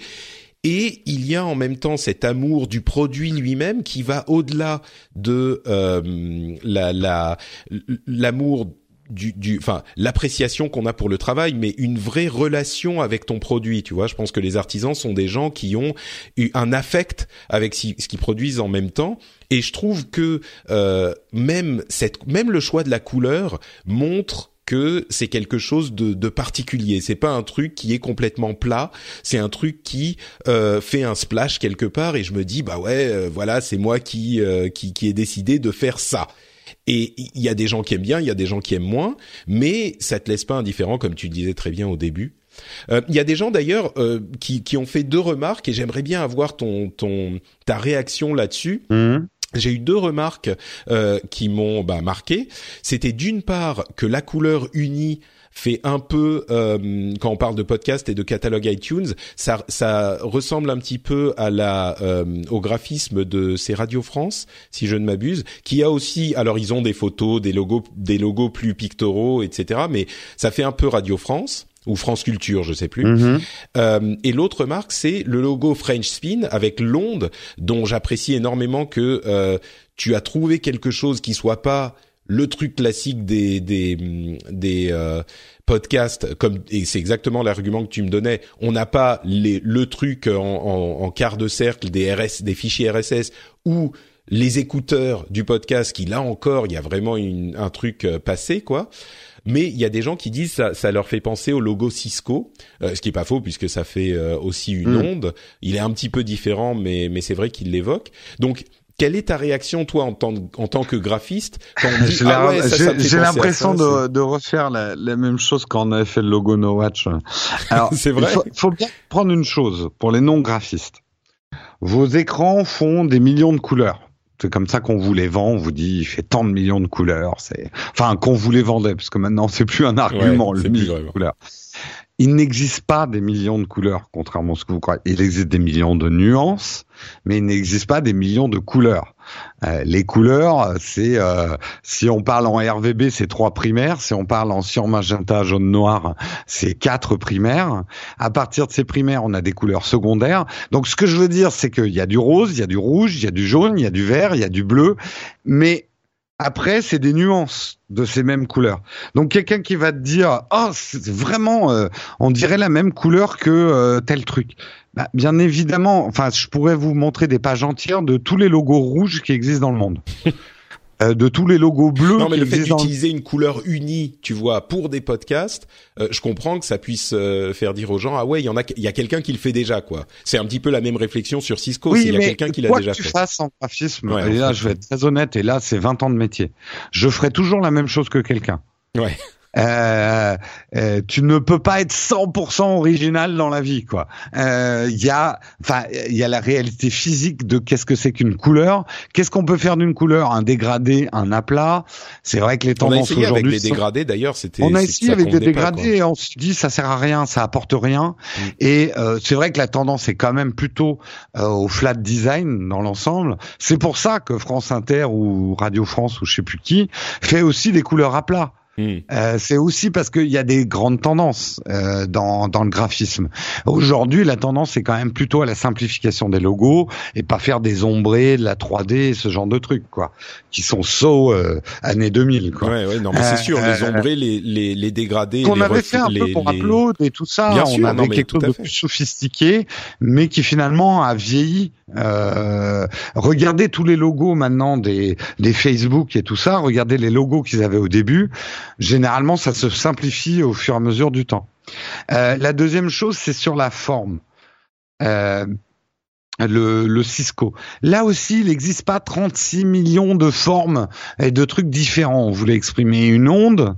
Euh, je crois que Cisco, je sais pas si ça représente une onde ou c'est une symbolique de San Francisco, je sais plus. pour Ah, Cisco. C'est un peu ouais. suspendu ou voilà. Après, nous, on n'a pas les bâtons de la même taille que ceux de Cisco. Nous, ils sont un peu différenciés, donc c'est non.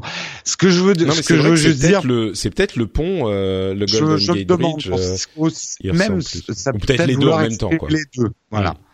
Euh, Mais c'est vrai que quand tu les regardes les deux à côté, tu vois que c'est pas la même chose. Mais euh, mais Oui, c'est vrai mais que l'un évoque- l'autre. un logo fait toujours penser à quelque chose, à un autre logo.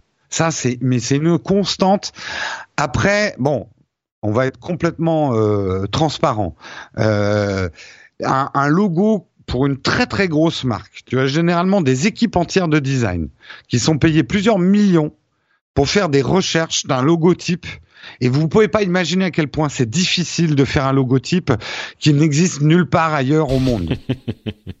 ça, ça peut se faire, mais euh, la plupart des marques, quand même, vous feront toujours penser à une autre marque. Mm. Genre Euh, si t'es Nike à la limite, c'est vrai que t'étais le premier à faire ça et ça ressemble à Nike, mais tout le monde n'est pas Nike quoi. Oui, et puis ça a demandé du temps aussi à l'entreprise de se simplifier.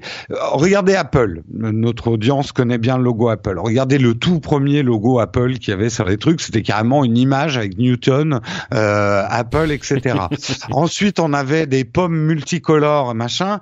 Il y a que depuis une dizaine, allez, une quinzaine d'années que la pomme même s'exprime toute seule. On n'a même plus besoin, d'ailleurs dans les guidelines Apple, on n'a plus besoin d'écrire Apple quand ça, ça dépend aussi de la puissance de ta marque, tu vois, parce que euh, on pourrait dire le truc différemment. Ah tiens, le logo Cisco, il me fait penser au logo de, de, de French. Tu vois, c'est un rapport de puissance aussi. Oui, bien sûr, bien Il y a sûr. eu, il y a Enfin, y eu en a dans les années venu avant l'autre, quand même. 70-80 d'autres entreprises et notamment une entreprise assez connue de disques dont le logo était une pomme. Et d'ailleurs, ça a Mm. engendré un procès euh, euh, qu'on connaît. Ce que je veux dire, c'est que des pommes, il y a plein d'entreprises dans le monde qui ont utilisé des pommes. Mais Apple a eu la puissance industrielle de devenir la marque qu'elle est. Donc tout le monde dit, ah, si tu mets une pomme dans ton logo, on va dire, putain, ça me fait penser à Apple ton logo Oui, tu vois, c'est un rapport de puissance. Et une pomme, c'est une forme. Bon bah voilà, euh, il y a plein de raisons de vouloir mettre une pomme dans son logo, quoi. Mhm. Oui, Euh, mais oui. Et nous, a- on avait une forme d'onde qu'on voulait mettre. T'as plein de manières de faire une forme d'onde, mais si j'avais fait une forme d'onde un peu différente, on aurait trouvé d'autres logos à quoi ça ressemblait. C'est sûr, c'est sûr. Ouais. Je pense on que avait je fait l'œil de No Watch. un œil vectoriel simplifié type manga comme on avait fait, euh, il y a, allez, au bas mot, 300 marques dans le monde qui font ça. Et voilà. Mais en même temps, un œil, c'est un œil. On peut le trafiquer, on peut le mettre dans tous les sens. Un œil, ça reste un œil. Euh, donc, euh, on n'allait pas dessiner autre chose qu'un œil, puis c'est un œil qu'on voulait. Tu vois, c'est ça Oui, oui, non, sur les couleurs et les formes. C'est contrairement à ce qu'on croit, il y en a pas 36 millions. Et euh, quand on a choisi une forme et une couleur, on va toujours ressembler à une forme et une couleur de quelqu'un. C'est vrai. Euh, alors, bon, pour euh, du- d'une manière un petit peu plus générale, euh, bon là, ils sont relativement récents encore. euh, Ça fait, ils sont même pas été euh, utilisés pendant très longtemps tous ces logos.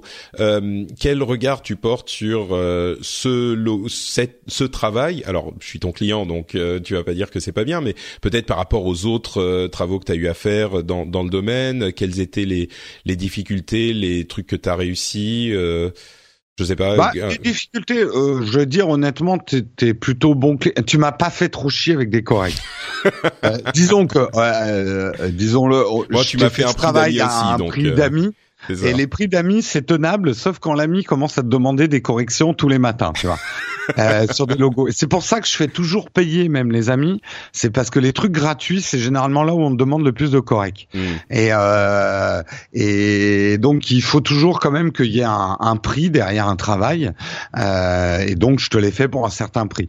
Après, euh, des, j'ai bossé comme ça sur des trucs de gamme pour des marques euh, où voilà il y avait des pressions financières qui étaient autres. Donc là c'était c'était pas un travail où j'avais une pression. La pression par contre venait plutôt de ta communauté parce que je sais à quel point les geeks qui nous écoutent sont des conservateurs et qui n'aiment pas le changement euh, en général, hein, et qu'il y a qu'à voir euh, quand euh, Instagram a sorti son nouveau logo. Qui se souvient encore, et pourtant c'était il y a quelques mois, Mm. quand Instagram a sorti son nouveau logo, la levée de bouclier, quoi. Je dis pas d'ailleurs qu'il soit forcément bien le nouveau, mais l'ancien était carrément vieux, quoi. Et le vieux moche, on aurait dit Et- un vieux appareil photo. Et le truc, c'est que encore une fois, quand tu regardes le nouveau aujourd'hui, que tu le trouves moche ou pas, si tu vas regarder l'ancien et ça fait que quelques mois, l'ancien est immonde, mais immonde. Alors, même au-delà de, de, de l'esthétique, l'ancien évoque des choses que ne sont plus Instagram. Euh, c'était le logo du début pour bien faire comprendre que c'était un truc à base de photos, donc il fallait absolument qu'on montre un appareil photo et qu'on le reconnaisse, avec le côté sympa des Polaroid. Donc ils ont odieusement pompé euh, le design de Polaroid pour faire leur premier euh, logo euh, Instagram. Aujourd'hui, Instagram est devenu beaucoup plus que ça. Donc il fallait qu'ils changent d'identité. Et l'appareil photo n'est plus qu'une évocation. Tu montres ça à un martien qui tombe du ciel en lui disant tu vois quoi là? Il va te dire bah je vois un, un carré arrondi avec un rond et un autre petit rond. euh, je vois plus du tout un appareil photo là-dedans quoi. Euh, Ouais. Il faut savoir. Tu vois un logo a une histoire aussi, évolue dans le temps. Une entreprise a une histoire et évolue dans le temps. Nous, quelque part, à l'époque où on avait fait les logos d'Upload et tout ça, euh, surtout Upload, c'était l'idée de lancer une nouvelle émission. Euh, T'en avais pas tant que ça, des émissions à l'époque. Euh, Positron, c'était pareil. Il fallait faire comprendre euh, l'idée que c'était pas une émission sur la tech et que c'était des injections de bonne humeur. Donc, on était parti sur le pistolet laser. Donc, on avait d'autres objectifs à l'époque. Euh, donc, je trouve que là, les logos répondent bien à l'objectif que tu t'es donné et que tu m'as donné aujourd'hui, de donner une cohésion de marque autour de French Spin Mm. et à l'ensemble de tes productions.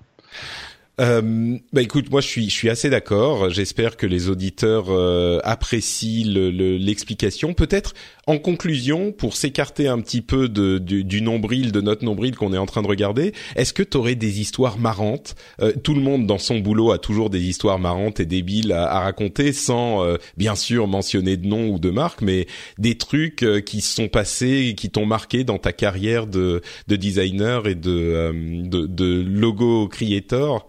Des trucs qui pourraient nous faire euh, sourire? Ah bah, sans parler d'anecdotes particulières, mais la difficulté du métier de graphiste, et les graphistes qui nous écoutent le connaissent, la difficulté c'est le client.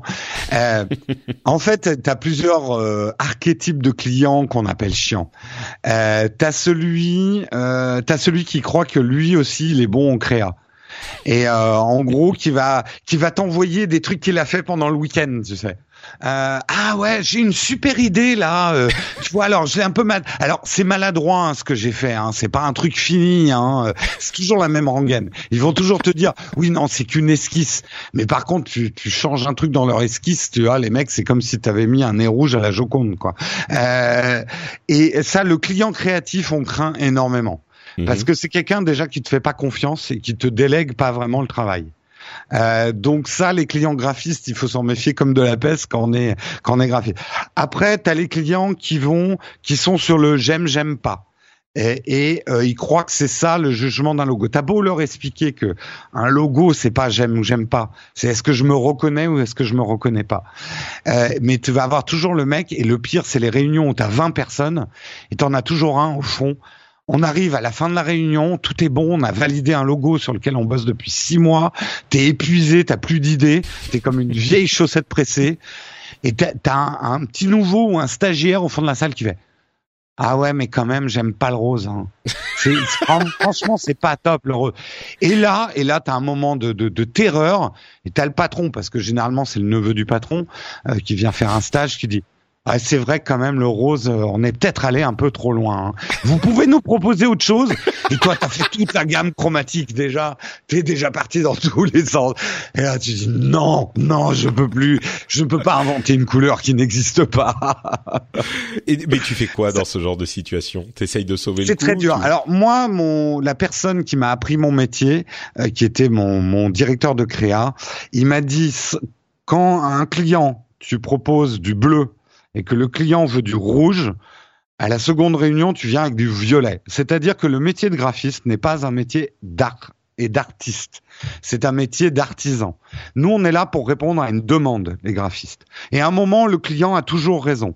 Mais c'est ton devoir en tant qu'artisan surtout quand ton client a des goûts de chiottes, de l'amener dans une bonne direction. Mais il ne faut pas t'opposer à lui. Toi, dans tes préférences Tu artistiques, guides quoi. Tu, tu, vas préférer pas. le bleu.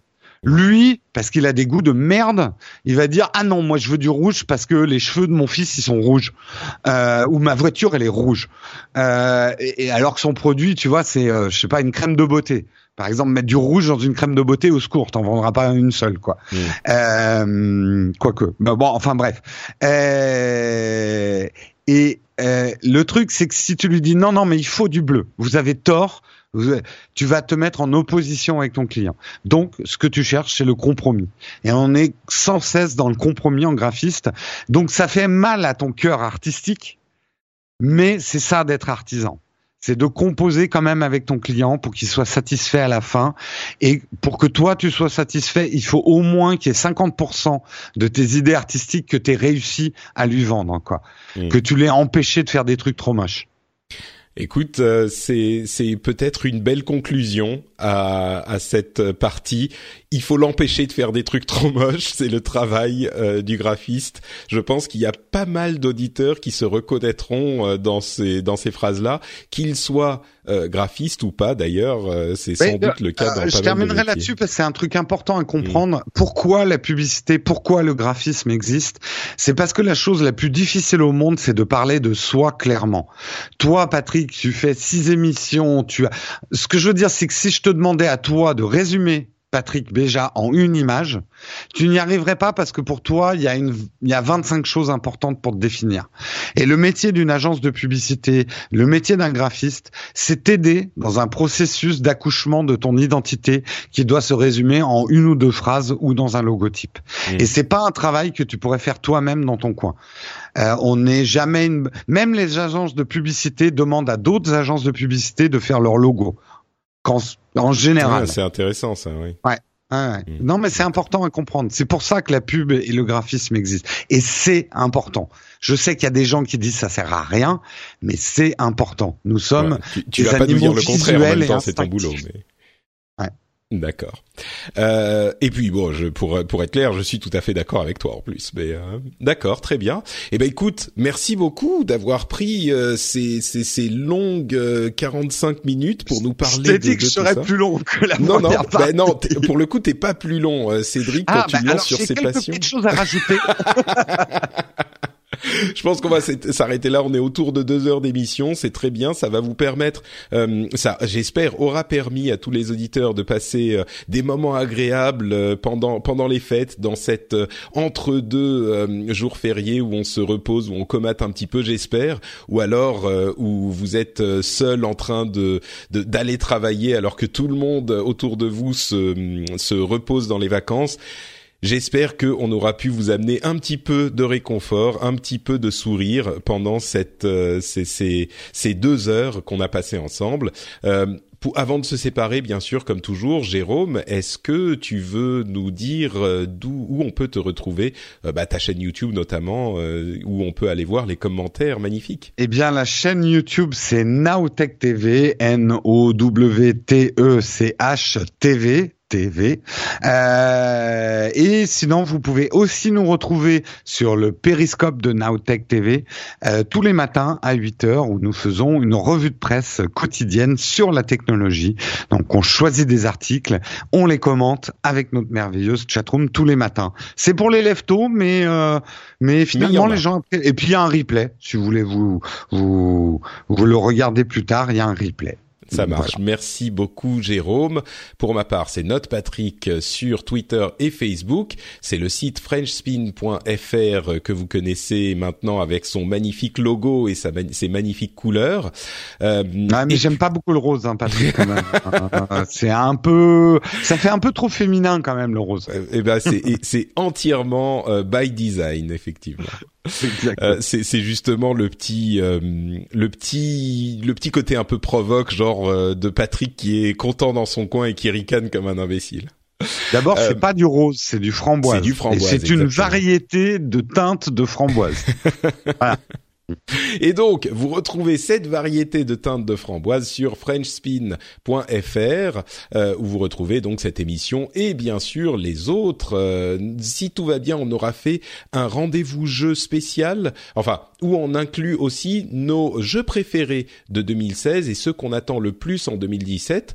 Euh, c'est, on fait pas, j'aime pas trop faire les tops. Moi, je fais, je parle plutôt ah, de. Pourtant, c'est ça qui marche, hein, Patrick. Hein. Ah, les tops, le clash et le scandale. Bah, il va falloir revoir les logos alors. On va on va repenser à un truc va, un petit on va aller dans le clash là. C'est ça. Le top 10 des meilleurs jeux des, des, des, meilleurs jeux que les autres youtubeurs ne connaissent pas parce que c'est des cons et euh, présenté avec des boobs. Ça fait, ça va être long à, à, symboliser. Oh, remarque, je peux imaginer un, petit logo. Euh, qui peut ça, ça, peut le faire. il suffit de montrer des boobs en fait. Exactement, ouais, c'est ça. Et bien sûr, si vous soutenez ce genre d'initiative, vous pouvez aller soutenir l'émission sur patreon.com slash rdvtech. Les liens sont partout et ça prend deux minutes à faire. Si vous êtes en train de comater dans votre canapé, euh, vous vous dites, euh, bon là je suis tranquille et Patrick et euh, ses invités m'ont fait passer un bon petit moment. J'ai souri, je me suis informé et ça a été bien sympathique eh ben vous pouvez aller soutenir l'émission. Ne vous en privez pas. Allez jeter un coup d'œil à la manière dont ça marche et je suis convaincu que vous serez intéressé. Merci en tout cas d'écouter l'émission, que vous nous souteniez ou pas. Et on vous donne rendez-vous dans deux semaines pour un nouvel épisode, sans oublier de vous dire bien sûr euh, joyeux Noël, bonne année, bonne fête et plein de bises à tous. Ciao ciao. Ciao tout le monde, bonne fête.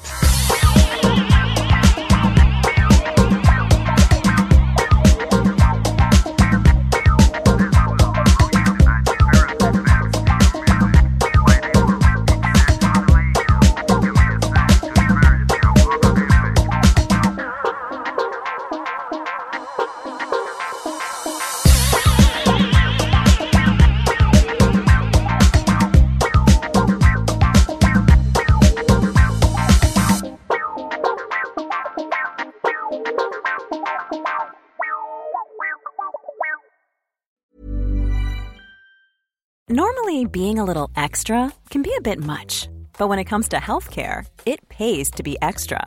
And United Healthcare makes it easy with Health Protector Guard fixed indemnity insurance plans. Underwritten by Golden Rule Insurance Company, they supplement your primary plan, helping you manage out of pocket costs without the usual requirements and restrictions like deductibles and enrollment periods. So when it comes to covering your medical bills, you can feel good about being a little extra. Visit uh1.com to find the Health Protector Guard plan for you.